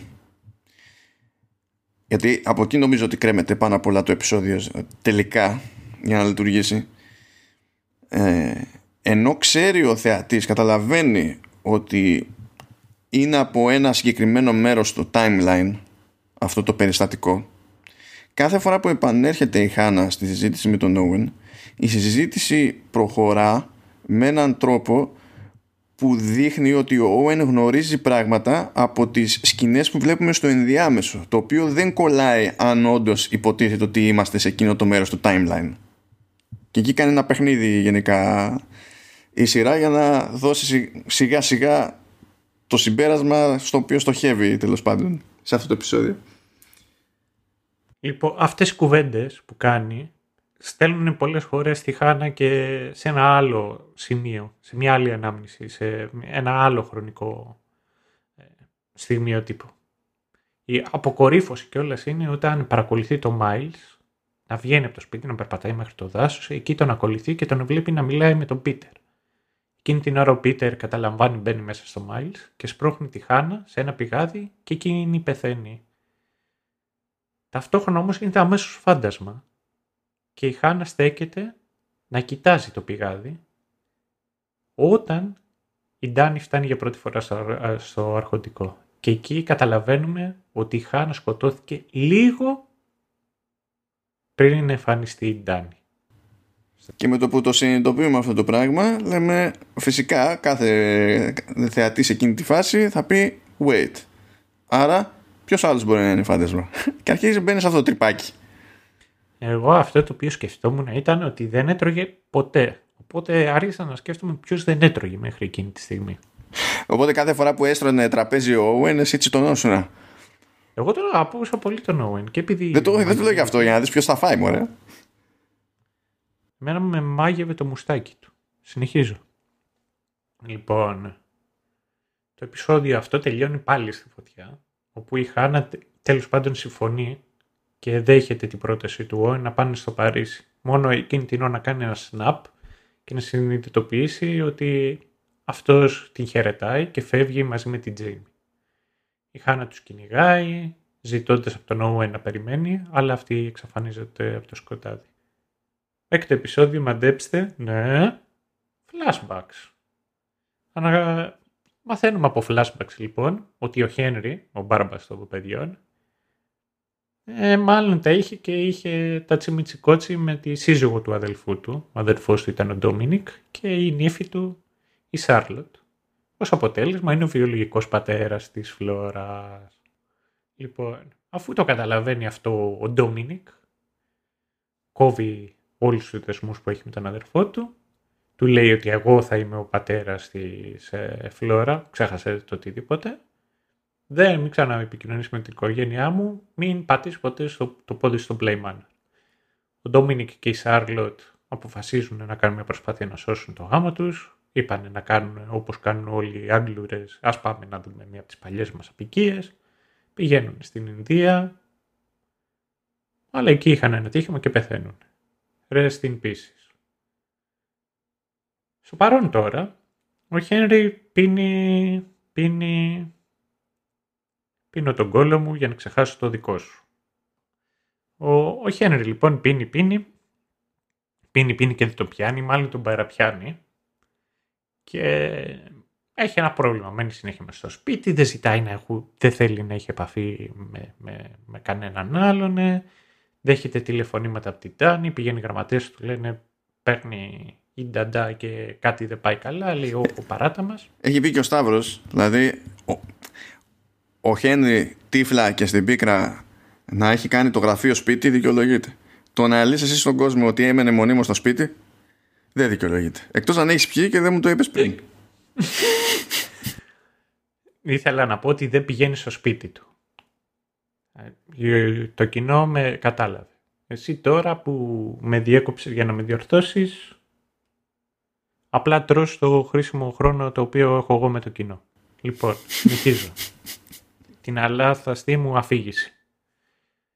Έχουμε λοιπόν και λέμε το εξής ότι ο Χένρι ουσιαστικά είναι... παίρνει πίσω τηλέφωνο. Αρχίζει και παίρνει στο σπίτι ελπίζοντας ότι θα πατήσει η φλόρα, αλλά κάθε φορά που απαντάει οποιοδήποτε άλλος, εκείνος το κλείνει.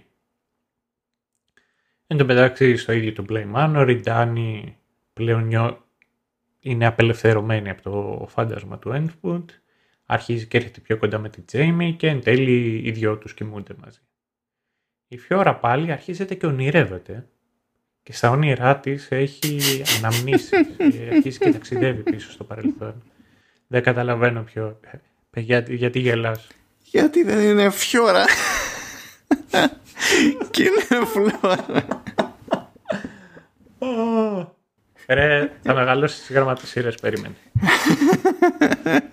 Α, τώρα είναι πολύ έντονα τα φώτα. Λοιπόν. Συγγνώμη, έβλεπα League of Legends σήμερα. λοιπόν, και είχαν πικάρει φιόρα. Λοιπόν, μη με διακόπτεις. Εκτός και αν είναι για να με διορθώσεις. λοιπόν, λοιπόν, η Φλόρα εκεί χάνεται στα όνειρα συνέχεια. Και εκεί στα, στα ονείρατα της ταξιδεύει στο παρελθόν και βλέπει τη μητέρα της, βλέπει ένα άλλο αγόρι φάντασμα το οποίο δεν έχει πρόσωπο και αρχίζει και συνειδητοποιεί όμως ότι κάτι είναι off σε αυτά τα όνειρα γιατί βλέπει τον εαυτό της σε διαφορετική ηλικία από ό,τι θα πρέπει να είχε. Και αρχίζει και μιλάει λοιπόν με το φάντασμα της Ρεμπέκα που την επισκέφτεται τη νύχτα και ξέρουμε ότι η, η Ρεμπέκα είναι αιτία αυτών των περιστατικών. Η Φλόρα είναι κουρασμένη από τα, αυτά τα όνειρα και πιάνει το φάντασμα της Ρεμπέκα από τα μούτρα και της λέει άκου να σου πω εγώ και εκείνη τη στιγμή μπουκάρει μέσα η Ντάνη. Η Ντάνη βλέπει το φάντασμα της Ρεμπέκα που ξέρει όντως ότι είναι νεκρή, τα χάνει και καπάκια βλέπει και το φάντασμα του Πίτερ.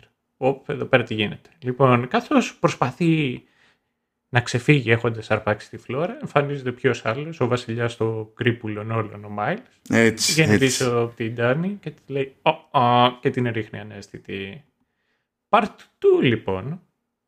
Miles, the original supernatural hooligan. Ε, ε, ω, όχι. όχι, μην το, μην το πιάνεις έτσι στο...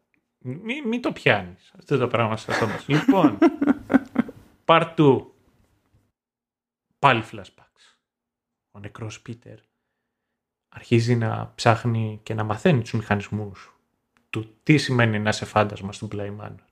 Θυμάστε που είπαμε ότι το τέταρτο επεισόδιο ουσιαστικά είναι χωρισμένο σε δύο κομμάτια. Part 2 λοιπόν. Πάλι σε flashback που κανένας δεν το περίμενε. Ο νεκρός Πίτερ μαθαίνει τους μηχανισμούς του τι σημαίνει να είσαι φάντασμα στον Play Manor. Και αρχίζει και καταλαβαίνει ότι μπορεί να καταλάβει τους ζωντανούς αλλά προσωρινά. Αλλά υπάρχει και ένας τρόπος να το κάνει μόνιμα. Μόνο αν τον προσκαλέσει αυτό το πρόσωπο, αυτός ο ζωντανός. Λοιπόν, επίσης μαθαίνει ότι ε, εάν ένα φάντασμα παραμείνει στον Play Manor για πολύ καιρό, θα χάσει το πρόσωπό του. Το πρόσωπο δηλαδή θα πάψει να έχει χαρακτηριστικά, θα γίνει σαν το Slenderman και ταυτόχρονα κάθε ανάμνηση του εαυτού του, της ζωής του και απλά θα είναι κάτι το κενό, ένα, μια μαριονέτα. Ο Πίτερ λοιπόν αποκαλύπτεται ως φάντασμα στη Ρεμπέκα και την πείθει ότι μπορούν να είναι μαζί για πάντα, αν αυτή τον καλέσει για να την κυριεύσει.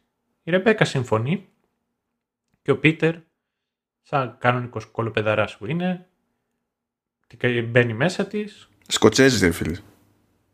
Ναι, καλή είναι Σκοτσέζι, εγώ του συμπαθώ, αλλά ο συγκεκριμένος κολοπεδάρας. Ε, λοιπόν, ναι, εντάξει. Σαν σκοτσε... εννοείς σκοτσέζικο ντουζ ότι αυτό ήθελε να κάνει, που την έβαλε μέσα στη λίμνη. Λοιπόν... Όχι, όχι. Το, το, το, το διέλυσες, το διέλυσες, το διέλυσες. λοιπόν, μπαίνει μέσα στη λίμνη με το σώμα της, αυτή πνίγεται και γίνεται και αυτή φάντασμα. Thank you very much. Δεν είχε προειδοποιηθεί η κακομήρα, δεν ήξερε ακριβώς τι πλάνο είχε ο άλλος. Οπότε η πλάκα είναι ότι βλέπει το, το, το πτώμα της να επιπλέει στη λίμνη ως, και εκείνη είναι στην απέξω ως φάντασμα και ξαφνικά συνειδητοποιεί και αναμενόμενα φρικάρει. Και... Η Ρεμπέκα είναι τρομοκρατημένη, αισθάνεται προδομένη και ο Πίτερ την πείθει για, για το μεγάλο του το σχέδιο. Θα κάνει την ίδια μέθοδο, θα χρησιμοποιήσουν την ίδια μέθοδο και θα, θα μπουν μέσα μόνιμα στο Μάιλς και τη Φλόρα και θα ξεκινήσουν έτσι πάλι τις ζωές τους. Στο παρόν όμως, ο Πίτερ, η Ρεμπέκα, ο Μάιλς και η Φλόρα κρατούν εχμάλωτη την τάνηση στη Σοφίτα. Ο Μάιλς και η Φλόρα φαίνεται να τους προσκαλούν τα, τους άλλους δύο τα φαντάσματα, να μπουν μέσα τους για πάντα. Ε, μέχρι που ακούνε τη Χάνα να τους φωνάζει. Ο Πίτερ, ο οποίος είναι πλέον, θα τα λέμε ο Πίτερ ο Σμάιλς. Παύλες ανάμεσα. Ε, εγώ βα, βαριόμουν να γράφω αυτό το πράγμα και έγραφα ο Πίτερ Μάιλς. Πίτερ Μάιλς. Είναι κάτι μεταξύ, δηλαδή, Πίτερ Πάρκερ και Μάιλς Μοράλες. Και Πίτερ Σέλερς. Λοιπόν, ο Πίτερ ο Σμάιλ της αποσπάτει προσεχή τη Χάνα. Έχει εκνευριστεί που η Χάνα δεν έχει καταλάβει ότι είναι φάντασμα και την οδηγεί στο πηγάδι που τη σκότωσε. Ανακάζοντάς της επιτέλους να αποδεχτεί ότι είναι ένα φάντασμα. Στη Σοφίτα λοιπόν η Φλόρα αποκαλύπτει όμως ότι τελικά δεν κυριεύτηκε από τη Ρεβέκα, ότι χάχα στα ψέματα έγινε όλο αυτό και ότι είναι ξεχωριστές οντότητες. Η Φλόρα λοιπόν ελευθερώνει την Τάνη, η οποία προσπαθεί να ξεφύγει από το αρχοντικό μαζί της. Και καθώς η Ντάνη βγαίνει από το σπίτι, πά, σκάει, σκάει η κύρα Λιμιό και την αρπάζει από το λαιμό cliffhanger. Έχω φοβερό πρόβλημα μεταξύ με αυτό το στιγμίο του. Φοβερό πρόβλημα. Διότι ε, τι γίνεται, βλέπουμε ότι ε, ο Πίτερ όντως καταλαμβάνει τον, τον Miles. Βλέπουμε ότι η Ρεμπέκα διστάζει επειδή αντιλαμβάνεται ότι δεν είναι πολύ cool το γενικότερο σχέδιο του Πίτερ γιατί στην τελική υπήρξε και η ίδια θέμα, ε, θύμα του ίδιου πράγματος. Ξέρει ότι και η ίδια και ο Πίτερ στην ουσία λένε ψέματα στα παιδιά, απλά επειδή τους βολεύει. Κάνει με αυτό το σκεπτικό την επιλογή να μην κυριεύσει τη φλόρα. Κάνει επίσης την επιλογή να χρησιμοποιήσει αυτή την αλλαγή των πλάνων για να βοηθήσει τη, την Τάνη. Και αυτό φαίνεται σε αυτές τις σκηνές να το αντιλαμβάνεται χοντρικά και η φλόρα. Όταν λοιπόν αρπάζει η Ντάνη τη φλόρα και βγαίνουν από το σπίτι και αρχίζουν και τρέχουν να γλιτώσουν η φλόρα στο σήμα της αποφασίζει ότι δεν θέλει να φύγει στον Μάιλς ενώ ξέρει μας έχει δείξει ότι ξέρει πάνω κάτω τι έχει παιχτεί εκείνο το κομμάτι από τη σκοπιά της φλόρα δεν μου βγάζει κανένα νόημα. Μου φάνηκε ότι ήταν ένα απλό τέχνασμα ας πούμε για να δημιουργηθεί η περίσταση να σκάσει ε, η Lady of the Lake και να αρπάξει την Τάνη που δεν μπορώ να καταλάβω γιατί αυτή ήταν η μόνη περίσταση που βόλευε. Λοιπόν, μαθαίνουμε στο επεισόδιο την ιστορία της Κεραλίνιος. Πριν από αιώνες πολλές, ο ιδιοκτήτης Play Minor ο Willoughby πεθαίνει και αφήνει κληρονομιά το σπίτι και τα υπόλοιπα χωράφια στις δύο του κόρες, τη Βιόλα και τη Πέρντιτα. Βιόλα. Βιόλα. Βιόλα. Βιόλα. Γιατί. Βαϊόλα. Πες το όμορφα. Τι βιόλα. Μαν εγώ μεγάλωσα και είχα εκεί μια κυρία, μια θεία εκεί απέναντι από το σπίτι μου, η οποία ήταν η θεία η Βιόλα. Τώρα τι θες; Εντάξει, και η Kate Siegel που, που, είναι, που είναι σύζυγος του Flanagan και κάνει την Viola είναι Αμερικανίδα αλλά κάνει Βρετανική προφορά. Κάνει και εσύ μια θυσία. Εντάξει, συγγνώμη. Η Viola και η Perdita. Λοιπόν, η Viola διοργα... κανονίζει λοιπόν να παντρευτεί και κανονίζει και παντρεύεται ένα μακρινό της ξάδελφο, τον Άρθουρ. Αλλά δυστυχώς η Perdita έχει συναισθήματα και εκείνη για τον Άρθουρ. Η, η Βιόλα κάνει μια κόρη την Ιζαμπέλ, αλλά δυστυχώς παθαίνει και μια ασθένεια. Κάτι έχει μέσα από την μόνια της. Όχι, είναι τέτοιο. Φυματίωση. Φυματίωση, είναι. Ναι, ναι, ναι. Τουμπερκυλώσεις. Εγώ την έχω ε, περάσει. Αλήθεια, έχεις περάσει φυματίωση; Ναι, legit, δεν το λέγα βάλω. Έχω περάσει φυματίωση. Είμαι καλύτερος από τη Βάιολα. Τώρα εξηγούνται πολλά. Τώρα εξηγούνται πολλά Σίγουρα εξηγείται μια σκιά σε πνεύμονα σε ακτινογραφία που αν δεν την προλογίσω κάπως σε γιατρό, ο γιατρός παθαίνει σοκ. είναι μια χαριτωμένια. Άλλου είδους χώρο εκείνο. Που για μένα είναι κομμωδία, απλά για τον άλλον είναι χώρο. Mm. Αλλά εντάξει. We agree to disagree. Ε, δεν είναι καλά η Βάιολα. Φωνάζουν ένα παπά ο οποίος θέλει να της δώσει τη θεία κοινωνία και αυτή αρνείται και επιμένει ότι δεν θα φύγει ποτέ, δεν θα φύγω. Κερατάδε. Και όσο περνάει ο καιρός και η ασθένεια επιδεινώνεται, αυτή γίνεται πιο θυμωμένη, έχει πικραθεί με όλη την κατάσταση.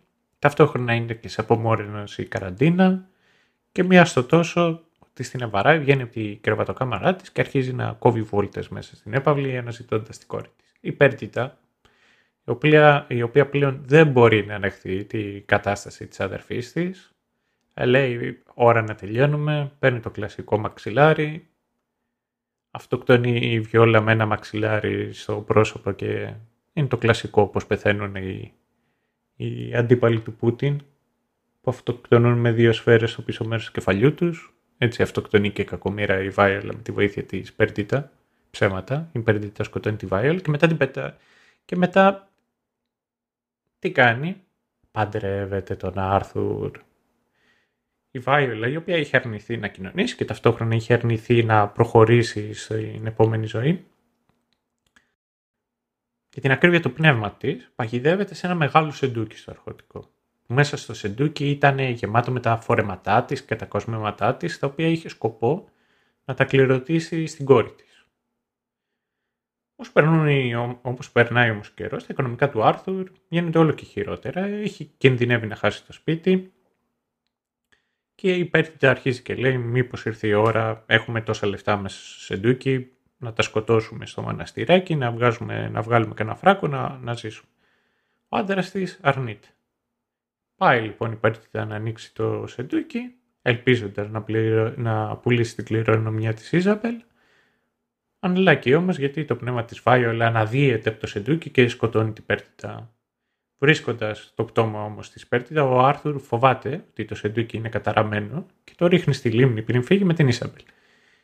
Η Βάιολα λοιπόν είναι η κυρά λίμνη που βγαίνει από το νερό τη νύχτα γεμίζοντας τον κόσμο λάσπες, λες και την μπορείς να, να σκουπίσεις τα πόδια της. Απλά δεν την νοιάζει φίλος. Όταν το έχεις πάθει αυτό δεν σε ενδιαφέρει. Τι να γίνει. Κάποια πράγματα δεν είναι σημαντικά. Ναι, είναι ντίκης. Είναι, είναι, το πιο dick move που κάνει. Α, όχι, ψέματα. Κάνει και... α, ναι, κάνει και κάτι άλλο. Οποιονδήποτε πετύχει στον δρόμο της το σκοτώνει, αλλά θα μπορούσε να σκουπίσει τα πόδια της. Καθώς λοιπόν περνούν τα χρόνια και αυτή μπαινοβγαίνει και κόβει βόλτες μέσα στην έπαυλη, αρχίζει και εξασθενεί η αναμνησή της και ταυτόχρονα και το πρόσωπό της. Και φτάνουμε στο τελευταίο επεισόδιο. Και βλέπουμε εν τέλει ότι καθώς η Βάιολα σέρνει την Τάνη από το λαιμό, σκάει η Φλόρα και λέει «Βοπ, τι κάνεις, κόψε». Το φάντασμα λοιπόν όμως της Βάιολα δεν ξεχνάει ότι ο βασικός της σκοπός ήταν ότι ψάχνουν ένα κοριτσάκι. Οπότε, να, ένα κοριτσάκι. Το βουτάει και πηγαίνει στη λιμνή για να μείνουν μαζί. Ε, τώρα το ότι κατά λάθος θα πεθάνει και το κοριτσάκι, αυτό είναι δευτερεύον. Μπουκάνει, μπουκάρει μέσα στη λίμνη Ντάνι για να σώσει τη φιόρα και για να σώσει όλη τη, τη φλόρα. Τη φλόρα. Για... Τη φλόρα, όχι τη φιόρα. Ψέματα. Έχει δύο ονόματα. Είναι φιόρα βιόλα. Λοιπόν. βουτάει μέσα στη θάλασσα για να σώσει τη φλόρα και λέει στο φάντασμα της Βάιολα I want to feel you inside me ή κάτι τέτοια και της λέει Ντροπή, ντροπή. Ντροπή γιατί είναι και συγκεκριμένη ατάκα για όλη τη σειρά που έχει το νόημα. Τέλος πάντων. Τέλος πάντων. Λοιπόν, και τη αφήνει, να, αφήνει τη Βάιολα να κατοικήσει στο σώμα της, απελευθερώνοντας ουσιαστικά και όλες τις ψυχές που είχαν πεθάνει στο σπίτι κατά τη διάρκεια όλων αυτών των αιώνων. Ο Μπέκρο Χένρι επιστρέφει στο πλάι, παίρνει τα παιδιά για δικά του και πηγαίνει στην Αμερική να τα μεγαλώσει. Ο Όουεν και η Τζέιμι, απ' την άλλη, βρίσκουν το σώμα της Χάνα στο πηγάδι. Η Ντάνι και η Τζέιμι λοιπόν αποφασίζουν ότι θα θέλουν να είναι μαζί, τουλάχιστον για ένα διάστημα, και φεύγουν για την Αμερική για να ξεκινήσουν μια νέα ζωή. Όπου και τέλει τα πράγματα πάνε καλά και αραβωνιάζονται. Μετά από πέντε χρόνια η Ντάνη αρχίζει και βλέπει την αντανάκλαση της Βάιολ αντί για τη δική της. Και σταδιακά ανησυχεί και όλες ότι μπορεί να βλάψει την Τζέιμι, ότι κάτι δεν θα γίνει καλά. Πάει λοιπόν η Ντάνη και η Τζέιμι και επισκέφτονται τον Όουεν με το εστιατόριο του στη Γαλλία. Και εκεί μαθαίνουν ότι η Φλόρα και ο Μάιλς δεν θυμούνται τα γεγονότα στο Play και έχουν μόνο χαρούμενες αναμνήσεις από αυτό. Τι ωραία, τι καλά. Ένα βράδυ λοιπόν όμως η Ντάνη η οποία τα θυμάται όλα ξυπνάει και συνειδητοποιεί ότι έχει το χέρι της στο λαιμό της Τζέιμι. Χωρίς λοιπόν να θέλει να διακινδυνεύσει τη ζωή της αγαπημένης της, η Ντάνη φεύγει, επιστρέφει στο Play Minor και εκεί πνίγεται στη λίμνη, ουσιαστικά παίρνοντας τη θέση της Βιόλη. Μαθαίνουμε εν τέλει ότι η αφηγήτρια είναι η Τζέιμι, πλέον μεσήλικας, και ουσιαστικά τελειώνοντας την ιστορία και εν τέλει απολαμβάνει και την καμήλια δεξίωση όπου μαθαίνουμε ότι η νύφη ήταν η Φιώρα. Φλόρα! Ψέματα! Φιώρα. Ρώτα όποιον έχει δει τη σειρά, την λένε Φιώρα. Λοιπόν, μην με για να με διορθώσεις, πηγαίνει στη Φλόρα. Ναι. Σταμάτα να λες Φιώρα.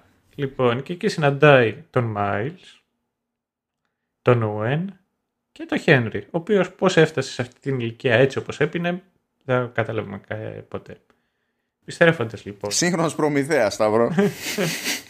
Επιστρέφοντας λοιπόν στο δωμάτιο του ξενοδοχείου, η Τζέιμι περιμένει στην πόρτα, ελπίζοντας να ενωθεί πάλι με το φάντασμα της Ντάνη. Ανοίγει και το, τη βρύση, προσπαθεί να την δει μέσα στο νερό, μέσα από τους καθρέφτες, τίποτα.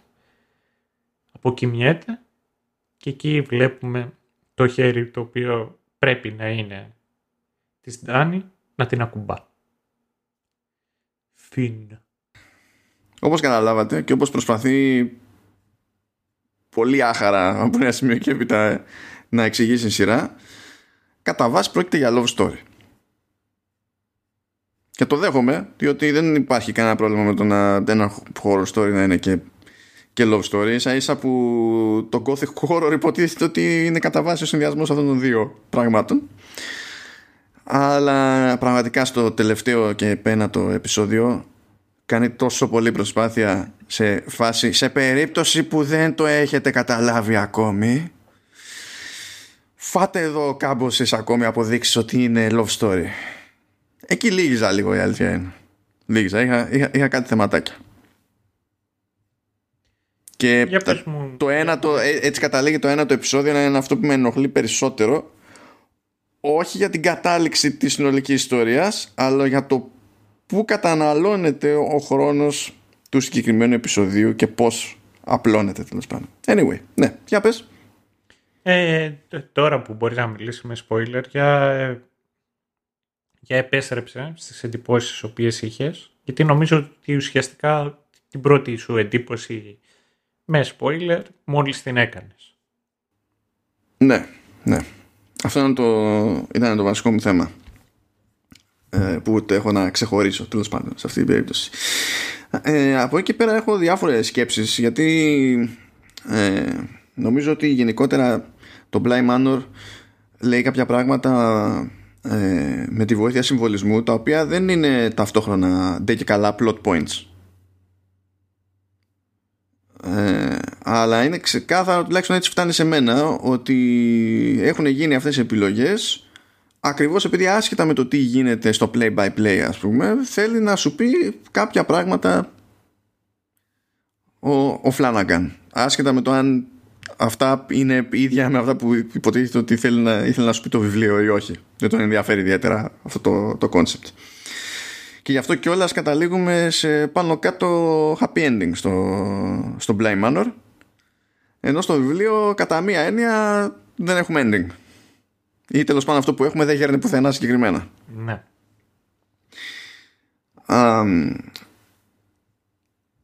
θέλω λοιπόν να πω δύο πράγματα παραπάνω για την περίπτωση της Viola. Ε, εγώ περίμενα ότι το συγκεκριμένο μέρος της ιστορίας ε, θα, θα έβγαινε σε κακό.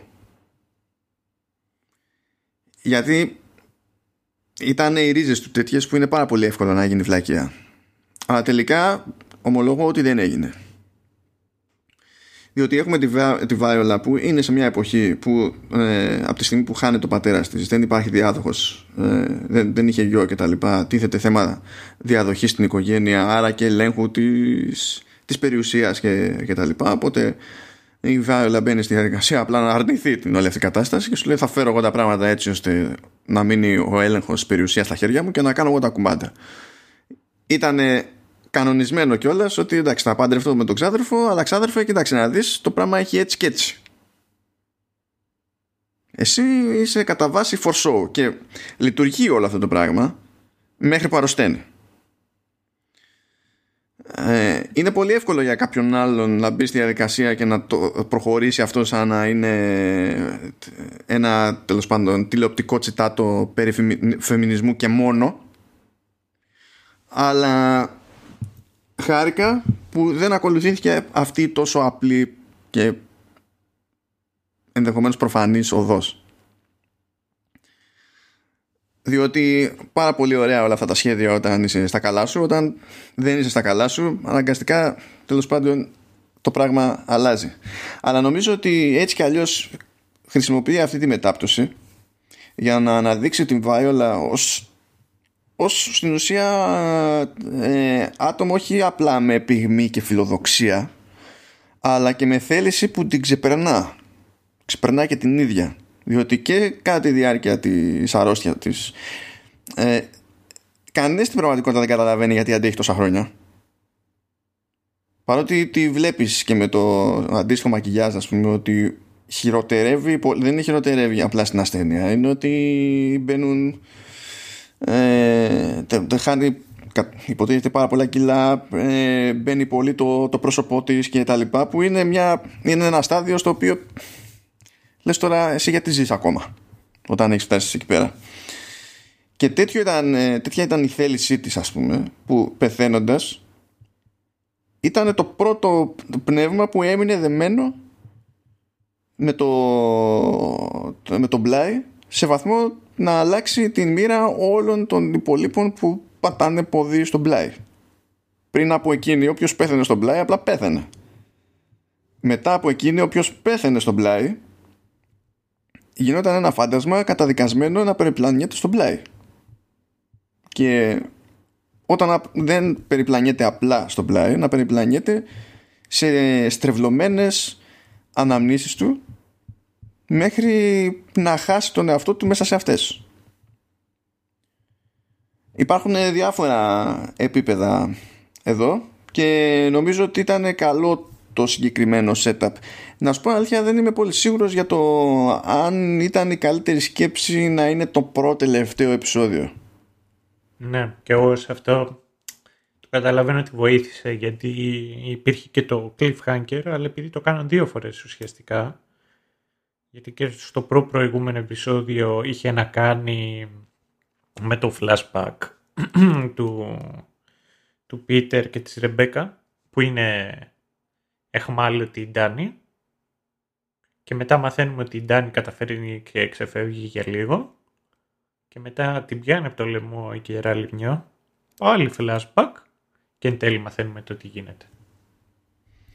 Ναι, ίσως να έχει ένα νόημα λίγο να πάει, εντάξει, όχι στην αρχή προφανώς, έτσι, αλλά ίσως για ένα νόημα να πάει λίγο, λίγο πιο πριν ή ενδεχομένως να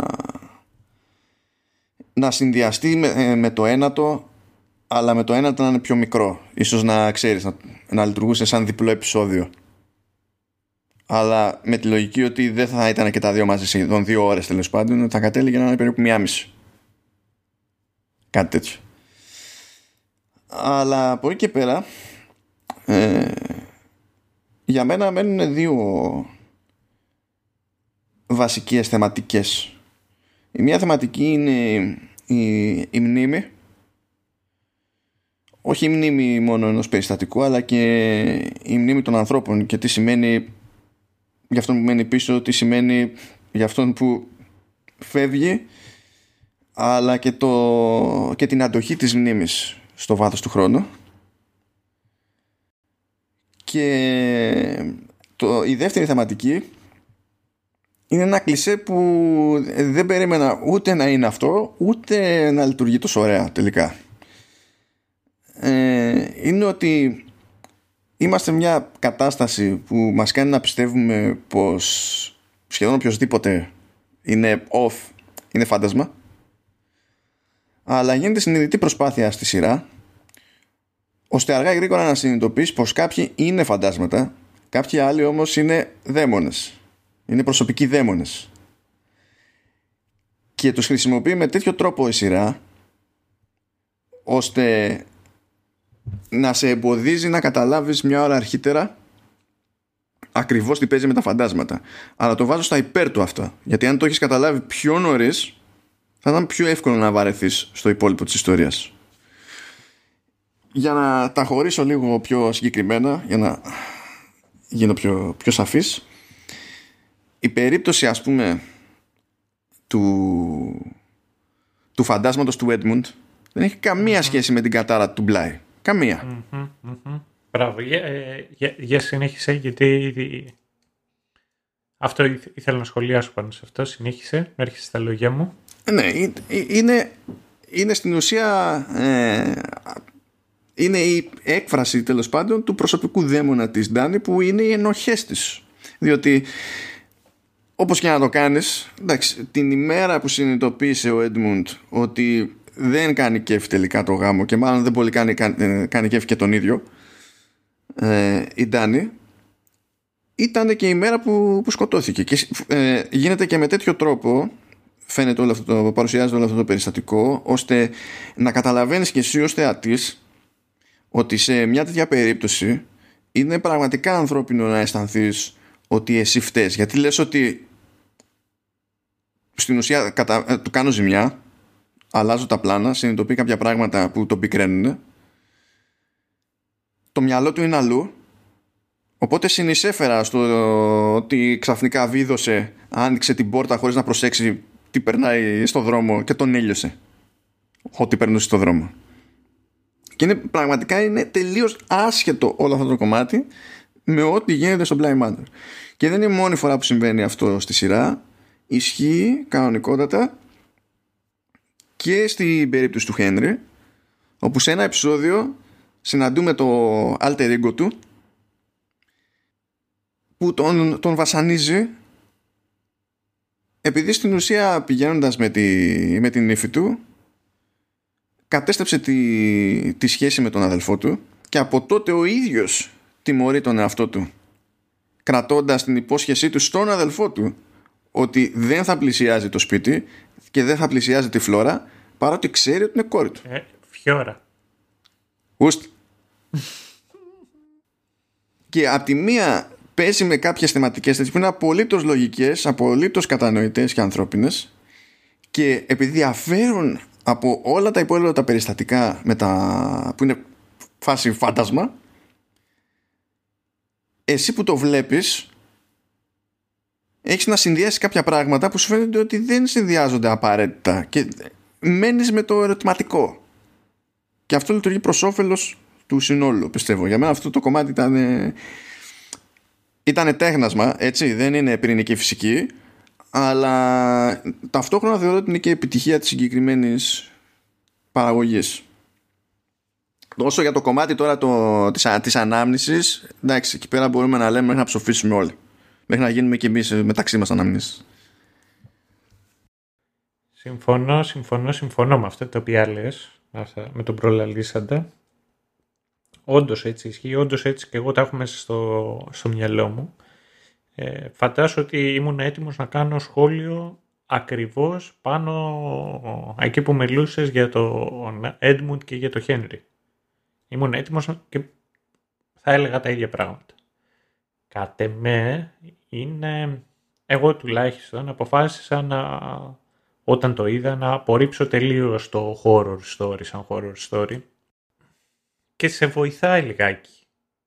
Αν θες να πάμε προς κάνον και το τι θέλει να πει ο δημιουργός και το ένα και το άλλο προς το τέλος συνειδητοποιείς ότι και η ίδια η αφηγήτρια σε ένα σημείο όταν βλέπεις ότι τα παιδιά και καλά έχουν ξεχάσει ότι υπάρχουν μικρές διαφορές εγώ, μένα μου έκανε παρατήρηση ότι στο δωμάτιο που έλεγε την ιστορία υπήρχε ένας πίνακας που ήταν μια έπαυλη με μια λίμνη και ήταν διαφορετική από ότι ήταν η έπαυλη και η λίμνη που είδαμε. Αλλά ήταν έτσι στημένο ώστε όντως να σου θυμίζει. Γυρνάει και λέει ότι αν πότε περάσεις στον Ατλαντικό και βρεθείς στη Βρετανία, δεν θα βρεις ένα μέρος το οποίο λέγεται Bly Manor που σημαίνει ότι έχει αλλάξει πράγματα της ιστορίας.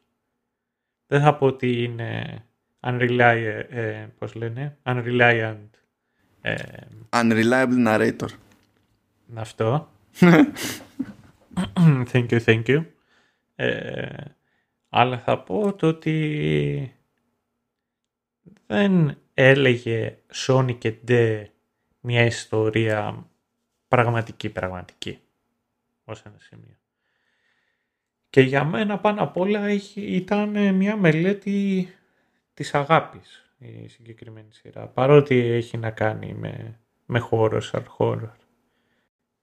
Με τις αντιθέσεις και, και με τις συγκρίσεις και με τα κοινά στοιχεία. Το πιο κλασικό παράδειγμα το οποίο μπορώ να πω είναι το ότι ο Πίτερ με τη Ρεμπέκα σε σύγκριση μεταξύ της Ντάνι και της Τζέιμι. Βλέπεις από τη μία ένα ζευγάρι το οποίο έχουν μια τοξική σχέση. Υπάρχει ζήλια, υπάρχει καταπίεση, υπάρχει ουσιαστικά ε, χειραγώγηση. Πέθανε η άλλη. Και μιλάμε και όλες γιατί ότι ήταν μια γυναίκα η οποία έλεγε στην αρχή ότι εγώ θέλω, είμαι μορφωμένη, θέλω να πετύχω. Δεν θέλω να με βλέπουν οι άλλοι σαν γυναίκα. Δεν θέλω να, με, να με εκμεταλλεύονται οι άλλοι. Όπως γίνεται ξανά και ξανά. Και εστιάζει ότι δεν θέλω να μου το κάνουν αυτό οι μεγάλοι άντρες. Και την πάτησε και της τα έκανε τα ίδια και χειρότερα ένας μικρότερος άντρας. Να, να συμπληρώσω στο, στο, στο θύμα αυτό ότι εγώ μετράω σε αυτό το τόξο της αγάπης και του έρωτα, το πούμε έτσι, μετράω και την αιμονή της Φαϊόλα με, τη, με την κόρη. Γιατί από ένα σημείο και έπειτα αυτό την οδηγεί. Δηλαδή έχεις δύο σχέσεις που είναι άλλου τύπου. Έχεις δύο σχέσεις όμως που είναι εξορισμού προβληματικές. Για να φτάσεις στην τρίτη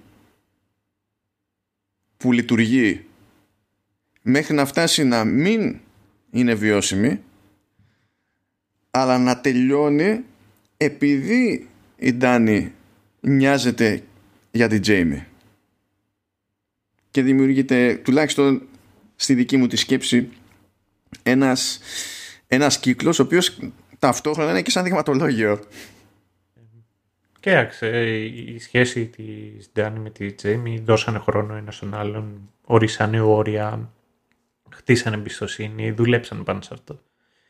Μπορεί να μην ήταν Σον και Ντέι η πιο επιτυχημένη σχέση, αλλά σίγουρα ήταν η πιο φυσική σχέση. Η πιο, η πιο όρημη, η, πιο, η σχέση όπως θα έπρεπε να είναι.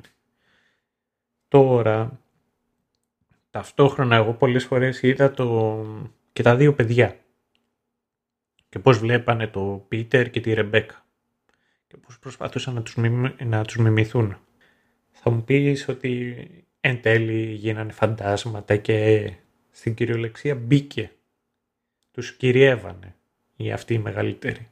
Αλλά είναι ταυτόχρονα για μένα και ένα σχόλιο το πώς επηρεάζονται αυτά τα παιδιά. Το να έχεις μικρά παιδιά και να σε βλέπουν σαν πρότυπο, ασχέτως αν είσαι γονιός τους ή με τον οποιοδήποτε τρόπο, δεν, ένας μεγαλύτερος ξάδερφος, ένας μεγαλύτερος φίλος κτλ. Είναι πολύ εύκολο τα παιδιά να προσπαθήσουν να πάρουν υλικά σου. Δεν είναι τυχαίο που συνειδητοποιούμε ότι η ατάκα της Φλόρα, το perfectly splendid. Καταφέραμε, φτάσαμε μέχρι γράφουμε τόση ώρα και δεν κάναμε αναφορά στα σοβαρά σε αυτό μέχρι στιγμής. Ναι. ναι. Ήταν ατάκα της Ρεμπέκα. Ναι, ναι. Οπότε ήταν γενικά αυτά τα περίεργα διπλώματα που κάνει είναι πραγματικά καλές στιγμές. Δηλαδή, από την αρχή που πετυχαίνει στη φλόρα την ακούσει κάθε της και λίγο να λέει το τάδε είναι perfectly splendid το άλλο είναι perfectly splendid. Και, και το δέχεσαι ως χούι της φλόρα. Όταν έρθει γιατί η ώρα να μάθεις όμως για τη, για τη Jessel εκεί κάνεις το, το κλικ και πολύ αργότερα δηλαδή εκεί σκέφτεσαι ότι ναι το πήρε ξέρω εγώ το παιδάκι επειδή το άκουγε και του έμεινε αλλά αργότερα που μαθαίνεις περισσότερα για τη γενικότερη τάξη πραγμάτων στη, στην ιστορία είναι που συνειδητοποιείς ότι παίζει όταν το λέει να είναι ή να μην είναι όντως η φλόρα. Να είναι ή να μην είναι κυριευμένη από τη Miss Jessel, εκείνη, από τη Ρεμπέκα. Και εκεί δεν μπορείς να το ξεχωρίσει κάθε φορά με σιγουριά, σε αντίθεση με τον Miles, που στη συμπεριφορά κάνει snap και ακόμα και όταν δεν έχεις ιδέα ότι ο Α μπορεί να στοιχειώσει τον Β, καταλαβαίνεις ότι δεν, δεν, μπορεί, δεν κολλάνε δηλαδή από τη μια στιγμή στην άλλη συμπεριφορές που βλέπεις. Και για να φτάσω και τη σκέψη αυτή σε μια λογική κατάληξη για, τουλάχιστον για τις ερμηνείες τα παιδάκια παίξανε φοβερά. Και είναι πολύ μικρή ηλικία συνήθως βλέπουμε νεαρούς ηθοποιούς έτσι, σε επιδική ηλικία, αλλά σπάνια έτσι μικρά-μικρά. Δεν ξέρω και αν απλά μοιάζανε μικροκαμωμένα, αλλά ήταν σε μικρή-μικρή ηλικία. Ε, μ' άρεσε πάρα πολύ το, το παίξιμό τους. Δηλαδή, ό,τι, οποιαδήποτε στιγμή και αν είχαν να μου πουλήσουν, εμένα μου την πουλάγαν. Που μπορώ να το πω πιο εύκολα για τα παιδάκια παρά για αρκετούς από τους υπόλοιπους.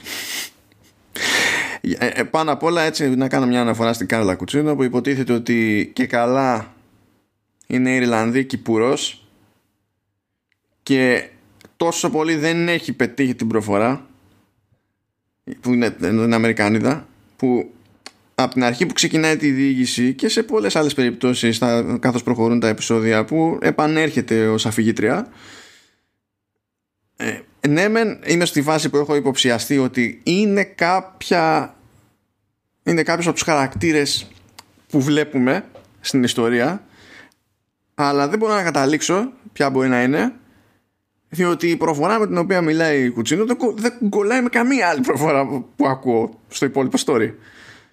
Και απλά προέκυψε ότι ήταν αποτυχημένη Ιρλανδική προφορά και γι' αυτό δεν μπορούσα να τη συνδυάσω με τίποτα και κρίμα γιατί έχω μια συμπάθεια στη, στην Κάρλα. Εν τω μεταξύ δεν ξέρω αυτά. Εγώ δεν. Καλά και προφορά λιγάκι έχω. Αλλά σίγουρα μιλάω με τη διάλεκτο του τόπου του οποίου μεγάλωσα. Και η πραγματικότητα είναι ότι κοίταξα με την πάροδο του χρόνου να την αποβάλω ώστε να μπορώ να μιλάω proper ελληνικά της ΕΡΤ. Άμα υπάρχουν proper English BBC, υπάρχουν και τα κανονικά ελληνικά της ΕΡΤ. Αλλά η πραγματικότητα έχει ότι ό,τι και να κάνεις πάντα κάτι θα σου ξεφύγει. Οτιδήποτε και να είναι αυτό.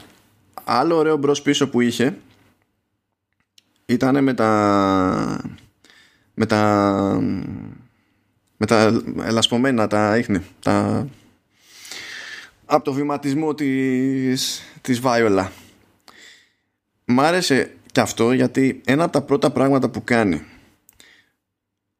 όταν σκάει στο τρίτο επεισόδιο να αρχίσει να σου λέει την ιστορία της Ρεμπέκα και του Πίτερ είναι να σου δείξει πως όταν φτάνει η Ρεμπέκα στον πλάι και εκείνη βλέπει τέτοια ίχνη. Οπότε σου μεταφέρει ότι και σε εκείνη τη φάση γινόταν το ίδιο πράγμα και πάλι δεν είχε κανένας ιδέα ακριβώς τι έπαιζε. Οπότε ξέρεις ότι υπάρχει, παραμένει κάτι άλυτο άλυτο και στα δύο κομμάτια, στα δύο σημεία timeline. Ισχύει, γιατί εκείνη τη στιγμή, επειδή βλέπεις τέλος πάντων πιο πριν το φάντασμα της Τζέσελ ε, δίπλα στη λίμνη, είχα αρχίσει να υποψιαζόμουν ότι παίζει να είναι η Τζέσελ. Ναι. Αυτή που αφήνει τα άλλα σπομμένα ε, αποτυπώματα τέλος πάντων. Και μετά βλέπεις όντως αυτό το επεισόδιο και βλέπεις ότι υπήρχαν και από τότε. Ισχύει αυτό το οποίο λες και έχει μια αναφορά στο Hill House ναι. που ήταν πολύ πουλή. Είναι μία αναφορά νομίζω σε όλη τη σειρά που γυρνάει και λέει η Φλόρα σε κάποια φάση για το ιδανικό στο οποίο αντιστοιχεί υποτίθεται το, κουκλό, ε, το κουκλός σπιτό της ότι είναι το Forever House. Εσύ που το είχες πιο πρόσφατα το θυμόσαι. Ναι, ε, εντάξει. Μένα τώρα λογικό. το πες το έκανα το κλικ έχει, έχει κάνει κάτι εσωτερικές πυρουέτες εκεί πέρα ο Φλάναγκαν Και κάπως έτσι ας πούμε ότι δικαιολογείται περισσότερο με στο μυαλό μου το ότι ναι μεν βασίζεται σε μια ιστορία που τη βρίσκει έτοιμη είναι από το α βιβλίο, το β βιβλίο από άλλους συγγραφείς και ό,τι να είναι αλλά είναι αποφασισμένος την ανθολογία τουλάχιστον που φέρνει κοντά κατά μία έννοια άσχετας μεταξύ τους ιστορίες να τις μιλέψεις σε κάτι που μπορεί να θεωρείται ότι έχει τη δική του ταυτότητα. Και όταν λέω του εννοώ και για το show και για τον Flanagan τον ίδιο. Θα σου πω εγώ το, το αγαπημένο μου ζευγάρι από τη συγκεκριμένη σειρά και το λέω και το εννοώ. Θες να το πω εγώ για σένα; Ναι, για πες το. Είναι ε, ε, Χάνα και Owen. Είναι αυτοί οι δύο. Ήταν το αγαπημένο μου ζευγάρι. Πέρα, πέρα από το Χαβαλέ. Βασικά όχι, θα το ξαναπώ γιατί όντως το νιώθω. Αγαπούσα πολύ τη μουστάκα του Owen. πολύ ωραία μουστάκα και τον πήγαινα πολύ τον Owen που μαγείρευε. Ήταν ότι ήταν και κάποια από τα στάδια τα οποία έχεις μέσα στην αγάπη. Υπάρχουν οι τοξικές σχέσεις, υπάρχουν οι, οι σχέσεις στις οποίες μπορείς να λειτουργήσεις μέσα σε αυτές, να θέσεις όρια.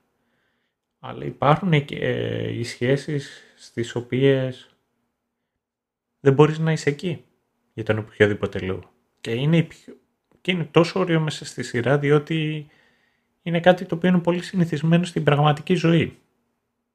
Η ίδια η Χάνα, όπως δεν μπορούσε μετά να συνειδητοποιήσει ότι είναι ένα φάντασμα το οποίο είναι παγιδευμένο και ότι δεν μπορεί να προχωρήσει μπροστά, έτσι και εν ζωή δεν μπορούσε να συνειδητοποιήσει και να καταλάβει ότι είναι παντρεμένη με έναν άντρα ο οποίος δεν τη θέλει και την έχει εγκαταλείψει και ταυτόχρονα ότι υπάρχει ένας άλλος άντρας ο οποίος την θέλει αλλά αυτή δεν είναι έτοιμη να προχωρήσει. Την άλλη ο ίδιος ο Owen νιώθει δεσμευμένος από την ε, αρρωστημένη του μητέρα είναι αυτό το οποίο τον τραβάει κάτω σαν άγκυρα και είναι αυτό το οποίο τον δυσκολεύει και που τι έχει η μητέρα του, του Owen, από τι πάσχει; Από αρρώστια. Από, από τι πάσχει, από αρρώστια. Μπράβο, μπράβο. Από τι διψάει, από δίψα. Σταύρο. από τι; Τα ματωμένα αίματα και τα βρεμένα νερά. Έτσι. Ε, γιατί το λέει πουθενά, δεν έδωσε ιδιαίτερη σημασία. Ναι, λέει ότι είναι dementia. Από Alzheimer, ναι, έχεις Ναι, ναι, ε, είναι, δεν... Το οποίο με τι μπλέκει, μπλέκει με τη μνήμη. Και με τι έχει ψύχωση όλη, όλη αυτή η σεζόν Παύλα σειρά; Με τη μνήμη. Και γιατί ε, καταφέρνει κόντρα στα προγνωστικά η Χάνα να μην ξεχνιέται σιγά σιγά όπως ξεχνούν, ξεχνούν οι άλλοι τον εαυτό τους γιατί βλέπεις ότι ώρες ώρες έτσι ε, χάνει την μπάλα και ο, και ο Πίτερ που δεν είναι και το πιο παλιό πτώμα εκεί γύρω, έτσι. Ναι, είναι καλό φάντασμα. Το κάνει καλά αυτό. Ναι. Είναι, είναι φανταστικό. Είναι Ε, τόσο, δηλαδή δεν της περνάει καν από το μυαλό ότι είναι νεκρή και συνεχίζει και εμφανίζεται κανονικά στο σπίτι. Έτσι, όπως ε, ναι, έτσι στην ουσία δεν δίνει το περιθώριο σε οποιονδήποτε άλλον είναι στο σπίτι να την ξεχάσει. Γιατί τη βλέπει εκεί πέρα όλη την ώρα. Έτσι δεν είναι. Και δεν είμαι μετά με το άλλο το κλισέ. Ότι η μνήμη του καθενός κρατάει όσο υπάρχει κάποιος για να τον θυμάται. Και δικαιολογείται πολύ εύκολα το... Ενώ δεν εξηγείται ακριβώς γιατί συμβαίνει, απλά αναφέρεται ότι συμβαίνει. Αυτό το ξεθόριασμα των χαρακτηριστικών στα φαντάσματα, αλλά ακόμα και το ξεθόριασμα των, της ίδιας της μνήμης των φαντασμάτων που δεν συνειδητοποιούν από ένα σημείο και έπειτα ποιοι είναι, γιατί είναι, τι κάνουν, τι ήθελαν. Ακόμα και ε, η Βάιολα ως φάντασμα λέει σε κάποια φάση σειρά ότι δεν θυμάται ανά πάσα και στιγμή γιατί περιφέρεται. Πιο πολύ θυμάται ότι κάνει μια συγκεκριμένη πορεία, ένα συγκεκριμένο κύκλο, ξεκινώντας από τη λίμνη, περνώντας μέσα από το σπίτι φτάνοντας στην κρεβατοκάμαρά της και μετά γυρνάει πάλι στη λίμνη. Παρά γιατί ακριβώς. Ενώ στην αρχή ξεκινούσε και το, το θυμότανε. Ήταν και λίγο θαύμα που στο κλείσιμο της σειράς, ας πούμε, σχεδόν στο κλείσιμο της σειράς, κάνει τζιζ ώστε να ενδιαφερθεί για τη φλόρα. Είναι λίγο κόντρα σε αυτή τη, σε αυτή τη θεωρία. Ναι, ένα γόρι εκεί που είχε πετύχει στο κρεβάτι της μόνο. Αλλιώς δεν ξέρω. Ε, μάλλον έχει να κάνει με τα hitboxes, κατάλαβα. Ναι. δεν, δεν είχε άμα βλέπει όχι. Είναι άμα γίνουν collide. Άμα κουμπίσει το hitbox στο άλλο το hitbox, τότε κάνει το instant kill. Αλλιώς δεν παίζει. Και με, προ, προεκτείνοντας όλο αυτό το σκεπτικό, όλη αυτή τη, τη θεωρία, θα πω ότι εγώ καταλαβαίνω τον Πίτερ. Είναι κολόπεδο ο Πίτερ. Να πάει να πνιγεί ο Πίτερ. Θα μου πεις too late. Been there, done that. Εντάξει. Οκ. Okay. Να πάει να στραγγαλιστεί. Ναι, ναι. Αλλά μπορείς να τον αδικήσεις για το πόσο τρομοκρατείται στην ιδέα ότι θα πάψει αργά ή γρήγορα να θυμάται ακόμη και ποιος είναι. Βλέπει ποια είναι η κατάληξη των υπόλοιπων όσων προηγήθηκαν στο σπίτι και προσπαθεί να εξηγήσει στη Ρεμπέκα ότι είναι αναπόφευκτη αυτή η κατάληξη και προσπαθεί να ξεφύγει από αυτή την κατάληξη. Δεν λέει απλά δεν γουστάρω να είμαι νεκρός. Γιατί ξέρει ότι μπορεί να περιφέρεται μες στο σπίτι και μπορεί, υπό συνθήκη μπορεί να κάνει και ζωή. Αλλά και αυτό έχει ημερομηνία λήξης. Και αυτό τρομοκρατεί πάνω απ' όλα. Και νομίζω ότι σε σχέση με τους υπόλοιπους χαρακτήρες είναι ο ένας που το συνειδητοποιεί νωρίτερα σε αυτή την εμπειρία και το νιώθει περισσότερο ε, στο πετσί του και για μεγαλύτερο χρονικό διάστημα από όλους τους υπόλοιπους. Σίγουρα δεν είναι καθόλου τυχαίο κιόλας ότι ήταν ένας άνθρωπος ο οποίος είχε ξεκινήσει από τη χαμηλότερη ταξική κάστα, είχε αγωνιστεί, είχε κάνει φυλακή σαν ε, έφηβος και προσπαθούσε να ανέβει προς τα πάνω. Δεν είναι καθόλου τυχαίος ο παραλληλισμός και δεν είναι καθόλου τυχαίος και ο παραλληλισμός και γιατί το ότι το ίδιο ισχύει και για τη Ρεπέκα και ότι αυτή το αρνείται. Ότι στην πραγματικότητα ναι μεν θέλει να πετύχει όλα αυτά τα πράγματα αλλά αυτό το οποίο ξέρει είναι δεν νιώθει ότι της στερήθηκε κάτι όπως νιώθει ο Πίτερ. Ο Πίτερ νιώθει ότι πολλά πράγματα του ανήκουν. Ότι έχει έναν δισαβαντάζ και ότι όλα του πάνε κόντρα.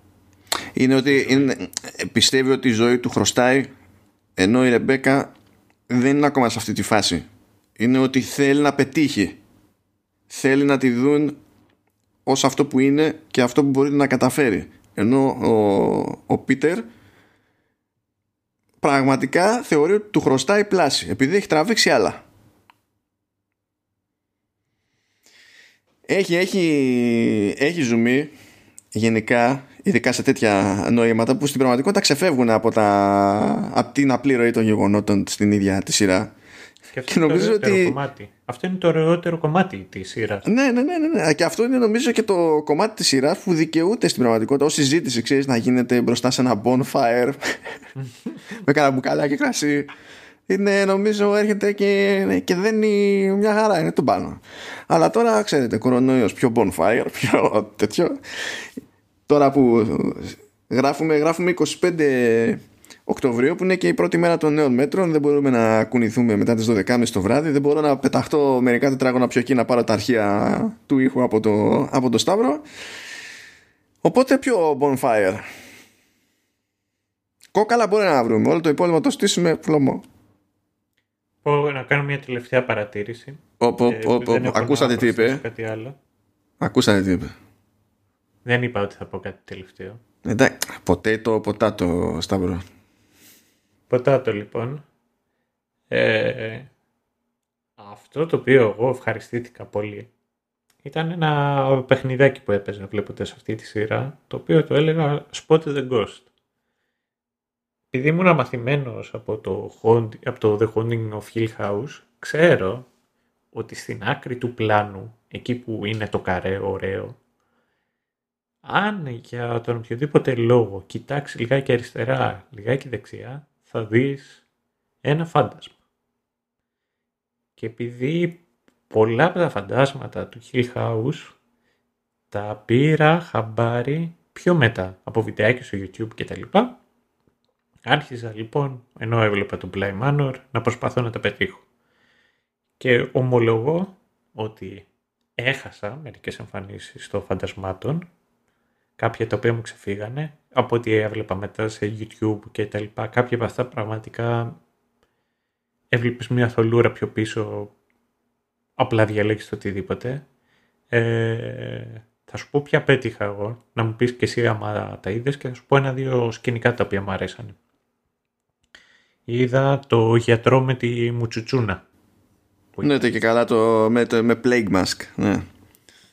Ε, αυτός και όλες τον επέτυχα πέρα από τα πιο προφανή εκεί που εμφανίζεται καθώς σου λατσάρει η Ντάνη μέσα στην επαυλή. Τον είδα κάποια στιγμή που τρώγανε πρωινό και ήταν μέσα στο τζάκι. Και ήταν πολύ προφανές, φαινόταν μονάχα η μουσούδα του.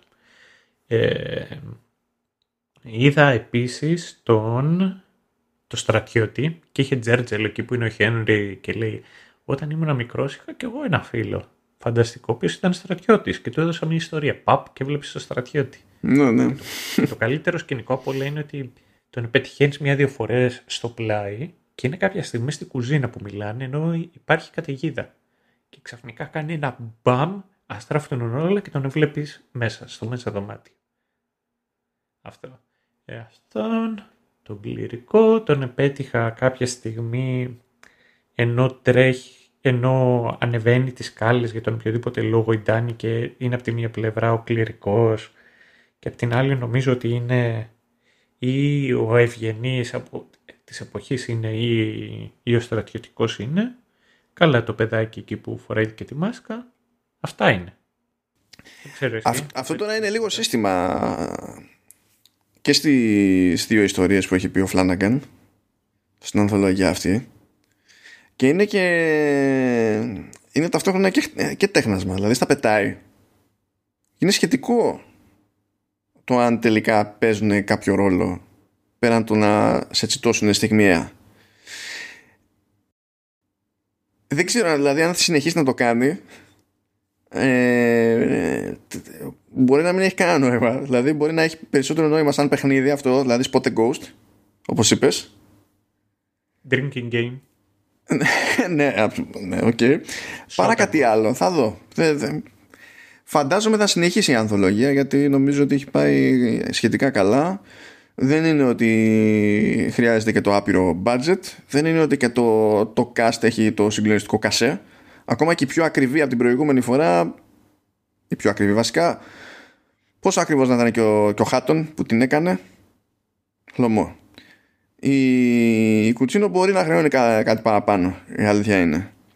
Ο, ο Πίτερ που εγώ θα το λέω πάντα Τζόναθαν Χάρκερ γιατί δεν θυμάμαι ποτέ το κανονικό του όνομα αλλά θυμάμαι ότι έπαιζε στο τηλεοπτικό Dracula με τον Ρις Μέγερς για κάποιο λόγο. Για κάποιο λόγο αυτή η σειρά τι σειρά ήταν και αυτή; Ναι.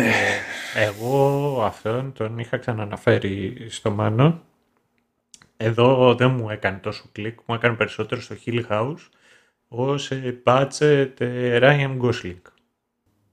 Τι λέει ο ψεύτης, μου τα έχει πρίξει και λέει α, αυτός είναι, ο, είναι λέει ο, ο Gyllenhaal του, του, του φτωχού και τώρα σκάει και μου λέει Ryan Gosling. Τώρα δεν μπερδεύτηκα. Gyllenhaal. Φιώρα δηλαδή. Α. Φιώρα. Φιώρα. Η Τζέννη. Ναι. Όχι. Ο Τζίλενχαλ ήθελα να πω. Μπερδεύτηκα και είπα Ράιν Γκόσλινγκ. Όχι. Μου θύμισε ειδικά στην προηγούμενη σεζόν τον budget ε, Τζίλενχαλ. Πάντως ο τύπος είχε αμερικάνικη προφορά στο Hill House, σκοτσέζικη προφορά στο Blind Manor και ο άνθρωπος είναι Άγγλος Άγγλος. Μακάρι, μακάρι Αυστραλό την επόμενη σεζόν ή νότιο από τη ΣΥΠΑ έτσι να έχουμε Νέο Ζηλανδό ύστερα, Νότιο Αφρικανό, να κάνουμε όλο τον κύκλο, μόνο μην τον κάνουμε Άγγλο. Εδώ έχω τελειώσει εγώ από τις σημειώσεις μου. Μια ερώτηση μου έχει μείνει. Για πες. Ποια ήταν η σκηνή, αν υπήρχε μια σκηνή, που ίσως να σε τσίτωσε λιγάκι παραπάνω έτσι, λιγάκι τις τρίχες; Εντάξει, αυτό το Blind Manor ήταν χειρότερο από το Hill House και θα σου πω αναγκαστικά το, το ένα που θυμάμαι. Έτσι, γιατί θέλω να πιστεύω ότι για να το θυμάμαι πιο εύκολα μάλλον σημαίνει ότι εντάσσεται σε αυτή την κατηγορία. Είναι εκεί που ανοίγει πέρτητα το, το σεντούκι σηκώνει το φόρεμα και πετάγονται μέσα από τα μανίκια του φορέματος μόνο τα μόνο τα χέρια της Βάιολα και την πνίγουνε μπαμ αυτό ήταν, αυτό ήταν όντως κλασικό jumpscare παιδί μου και μου έβγαλε εκεί μια στιγμή τσίτα. Λειτουργήσε. Αλλά σαν το σαν το στιγμιότυπο από το πέμπτο επεισόδιο του Hill House με Bent Neck Lady που εκεί είχε και στάδια είχε layers και το ένιωθα το κάθε, το κάθε jump που έκανε παπ, παπ, παπ, παπ δεν είναι είναι πολύ μακριά το Blind Manor σε τέτοιες στιγμές σε σχέση με το Hill House.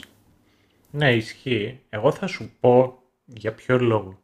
Εγώ γενικότερα έχω μια απάθεια σε όλα αυτά. Όταν ήμουν μικρός ήμουν ένα τεράστιο σχέση της τώρα γενικότερα σπάνια ανεβάζω παλμούς κατά τη διάρκεια. Horror, thriller, ακόμα και στα παιχνίδια τα horror τα οποία πρέπει να παίζω δεν, δεν ανεβάζω παλμούς. Δυστυχώς σε κάτι τέτοια πράγματα μακάρι να ήμουν λιγάκι πιο ευαίσθητος, διότι θα τα απολάμβανα περισσότερο. Εγώ ένιωσα λιγάκι να σφίγγομαι περιέργως όταν που τελειώνει το επεισόδιο ε, και είναι η στιγμή που μπαίνει μέσα στο δωμάτιο της Φλόρα η Ντάνη, πετυχαίνει εκεί το φάντασμα της Ρεμπέκα, γυρίζει πετυχαίνει το φάντασμα του Πίτερ. Και μου φάνηκε πολύ παράξενο αυτό, διότι πλέον σε αυτό το στάδιο είχα όλη τη γνώση το τι είναι ο καθένας και πώς βρίσκεται εκεί. Δεν ήταν ότι φοβήθηκα το άγνωστο. Αλλά εκεί ήταν λιγάκι σαν να γιατί ήταν η πρώτη φορά που αισθάνθηκα ότι όντως υπήρχε απειλή. Δεν ξέρω, ήταν πολύ ιδιαίτερο. Γιατί πώς να σου το πω, ήταν αυτό το, το chill που έχεις όταν εμφανίζεται κάτι το υπερφυσικό, κάποιο φάντασμα κτλ. Και ήταν και όλες και στην περίπτωση που είχα όλη τη γνώση που χρειαζόταν. Είσαι κλειστοφοβικός. Ε, Είσαι καθόλου κλειστοφοβικός. Α, οκ. Okay. Εντάξει. Ε, thought. Με βάση τη σκηνή που είπες τέλος πάντων. Γιατί σε εκείνη τη φάση που ούτε έχω κάποια κλειστοφοβία αλλά είναι πιστεύω εύκολο να πάει το μυαλό ότι ξέρεις έχει, βλέπεις κάπου ένα stop. Προσπαθείς να αντιδράσεις γρήγορα ενστικτοδός γυρνάς από την άλλη και απαιτήσεις πάλι σε άλλο stop. Και έστω και για λίγο όσο ψύχρεμος και να είσαι πιστεύω ότι στον αυτόματο θα νιώσεις παγιδευμένος. Και για κανέναν δεν είναι ευχάριστο αυτό το συνέστημα ασχετά με τα υπόλοιπα και ό,τι και να ξέρει. Φαντάζομαι θα το θα περάσει στην ανάμνηση και αυτό το επεισόδιο τώρα Σταύρο τι λες; Ναι σαν το επεισόδιο του Halloween πήγα να ευχηθώ να μην κάνει fade ποτέ. Αλλά θέλεις σόν και καλά να ευχηθώ το ανάποδο. Σταύρο. Σταύρο. Πάλι καλά που δεν μπορώ να έρθω τέτοια ώρα, Σταύρο. Γιατί είναι, είναι για να δείτε πόσο πάντως είμαστε πιστοί στο, στο, κλίμα. Έτσι. Την ώρα που θα ξεμπερδέψουμε αυτό το επεισόδιο είναι 2 και 10 τη νύχτα. Τι ώρα είναι που λένε witching hour; Νομίζω ότι είναι ε, δύο είναι ή τρεις. Κάτι ε, τέτοιο. Ένα belt ήταν στο Diablo το 3 που είχε πολύ καλά stats. το Witching Hour, έτσι το λέγανε αυτό. Anyhow, δεν είναι ανάγκη να σας κουράζουμε παραπάνω. Σας ευχαριστούμε πολύ. Εγώ τουλάχιστον ευχαριστώ. Λοιπόν, συγγνώμη. Συγγνώμη. Λοιπόν, είναι από 3 μέχρι 4 το πρωί. Το οποίο είναι λίγο ατυχές στην περίπτωση μας. Το γερμανικό το νούμερο αυτό δεν είναι. Το γερμανικό είναι 2-4. Εδώ λέει 3-4. Ναι. Αλλά πάλι είμαστε στη νύχτα που γίνεται αλλαγή ώρας. Και τι ώρα γίνεται η αλλαγή ώρας; Τρεις. Βασικά γίνεται τέσσερι. Όχι, ναι, τώρα γίνεται τρεις και πάει μπροστά. Κάνουμε skip το witching hour. Είναι cheat. Αυτό έχω να πω. Ή όχι, δεν κάνουμε skip. Λάθος. Πάμε μία πίσω. Θα έχουμε δύο φορές witching hour. Αυτά είναι. Νομίζω on that note σας αφήνουμε Ευχαριστούμε πολύ που μας, που μας ακούσατε. Ε, αυτό που θέλω να παρακαλέσω είναι ότι ε, όσοι μας ακούτε, όποτε μπορείτε, όποτε έχετε όρεξη, feedback είναι πολύ χρήσιμο και για, και για μας και να είσαστε σίγουροι ότι το feedback θα εισακουστεί, οπότε φαντάζομαι θα είναι καλύτερο εν τέλει και για σας, για τα δικά σας αυτιά. Να είστε καλά. Και, και να πούμε και δύο πραγματάκια που κολλάνε στο θέμα που άνοιξες. Αν παρελπίδα συμπαθείτε ελαφρώς στους showrunners και ε, μας ακούτε από πλατφόρμα που σας επιτρέπει το περιθώριο να αφήσετε κάποιο είδους βαθμολογία κτλ. Κάντε το. Ό,τι βαθμολογία αγαπάτε. Δεν είναι αυτό το ζήτημα και μόνο το ότι μαζεύονται βαθμολογίες βοηθάει. Αυτό από μόνο του. Ναι, Αν λοιπόν... άμα δεν βάλετε πέντε αστέρια θα με δείτε στο παράθυρο του σπιτιού σας. Ορίστε, δεν χρειάζεται καν να απειλήσω εγώ κόσμο, με έβγαλε σε αυτή τη δύσκολη θέση. Επιπλέον, να πούμε ότι αυτό το επεισόδιο γράφεται επίσης την εβδομάδα που κλείνει δύο χρόνια το Halfton FM. Που είναι το, το network στο οποίο εντάσσεται το, το Showrunners. Και αν κάποιος μας έχει γνωρίσει από το Showrunners, μπορεί να μην έχει πάρει χαμπάρι ότι έχουμε άλλες τρεις τακτικές εκπομπές. Έχουμε το Vertical Slice που είναι για τη βιομηχανία του video games. Έχουμε το Command OS που είναι για το οικοσύστημα της Apple και έχουμε και το Oversteer που είναι για κάλυψη της Formula 1 και ο στόχος είναι να αποκτήσουμε κι άλλα shows μέχρι τότε αν δεν τα έχετε ανακαλύψει μέχρι και ο σκοπός είναι να αποκτήσουμε κι άλλα shows προχωρώντας και μέσα στο 2020 αν δεν ξέρω δηλαδή εντάξει τα πλάνα το 2020 καταλαβαίνω είναι λίγο περίεργο concept αλλά μάλλον ναι και θα έχουμε κι άλλα για το 2021. Αν λοιπόν δεν έχει τύχει να πάρετε χαμπάρι τα υπόλοιπα και ενδεχομένως σας τρώει λίγο η περιέργεια, στη σημειώση του επεισοδίου θα έχουμε links και προς τις υπόλοιπες εκπομπές και από εκεί και πέρα όπως αγαπάτε. Και με αυτά σας αποχαιρετούμε, σας αφήνουμε να χωνέψετε αυτό το τροφαντό, το πιο τροφαντό από τα μέχρι στιγμής επεισόδια που έχουμε κάνει στο Surrenders φαίνεται και έχετε νομίζω και τη μεγαλύτερη δόση από μένα μέχρι στιγμής. Unlucky. Δύο, γεια σας. Γεια χαρά.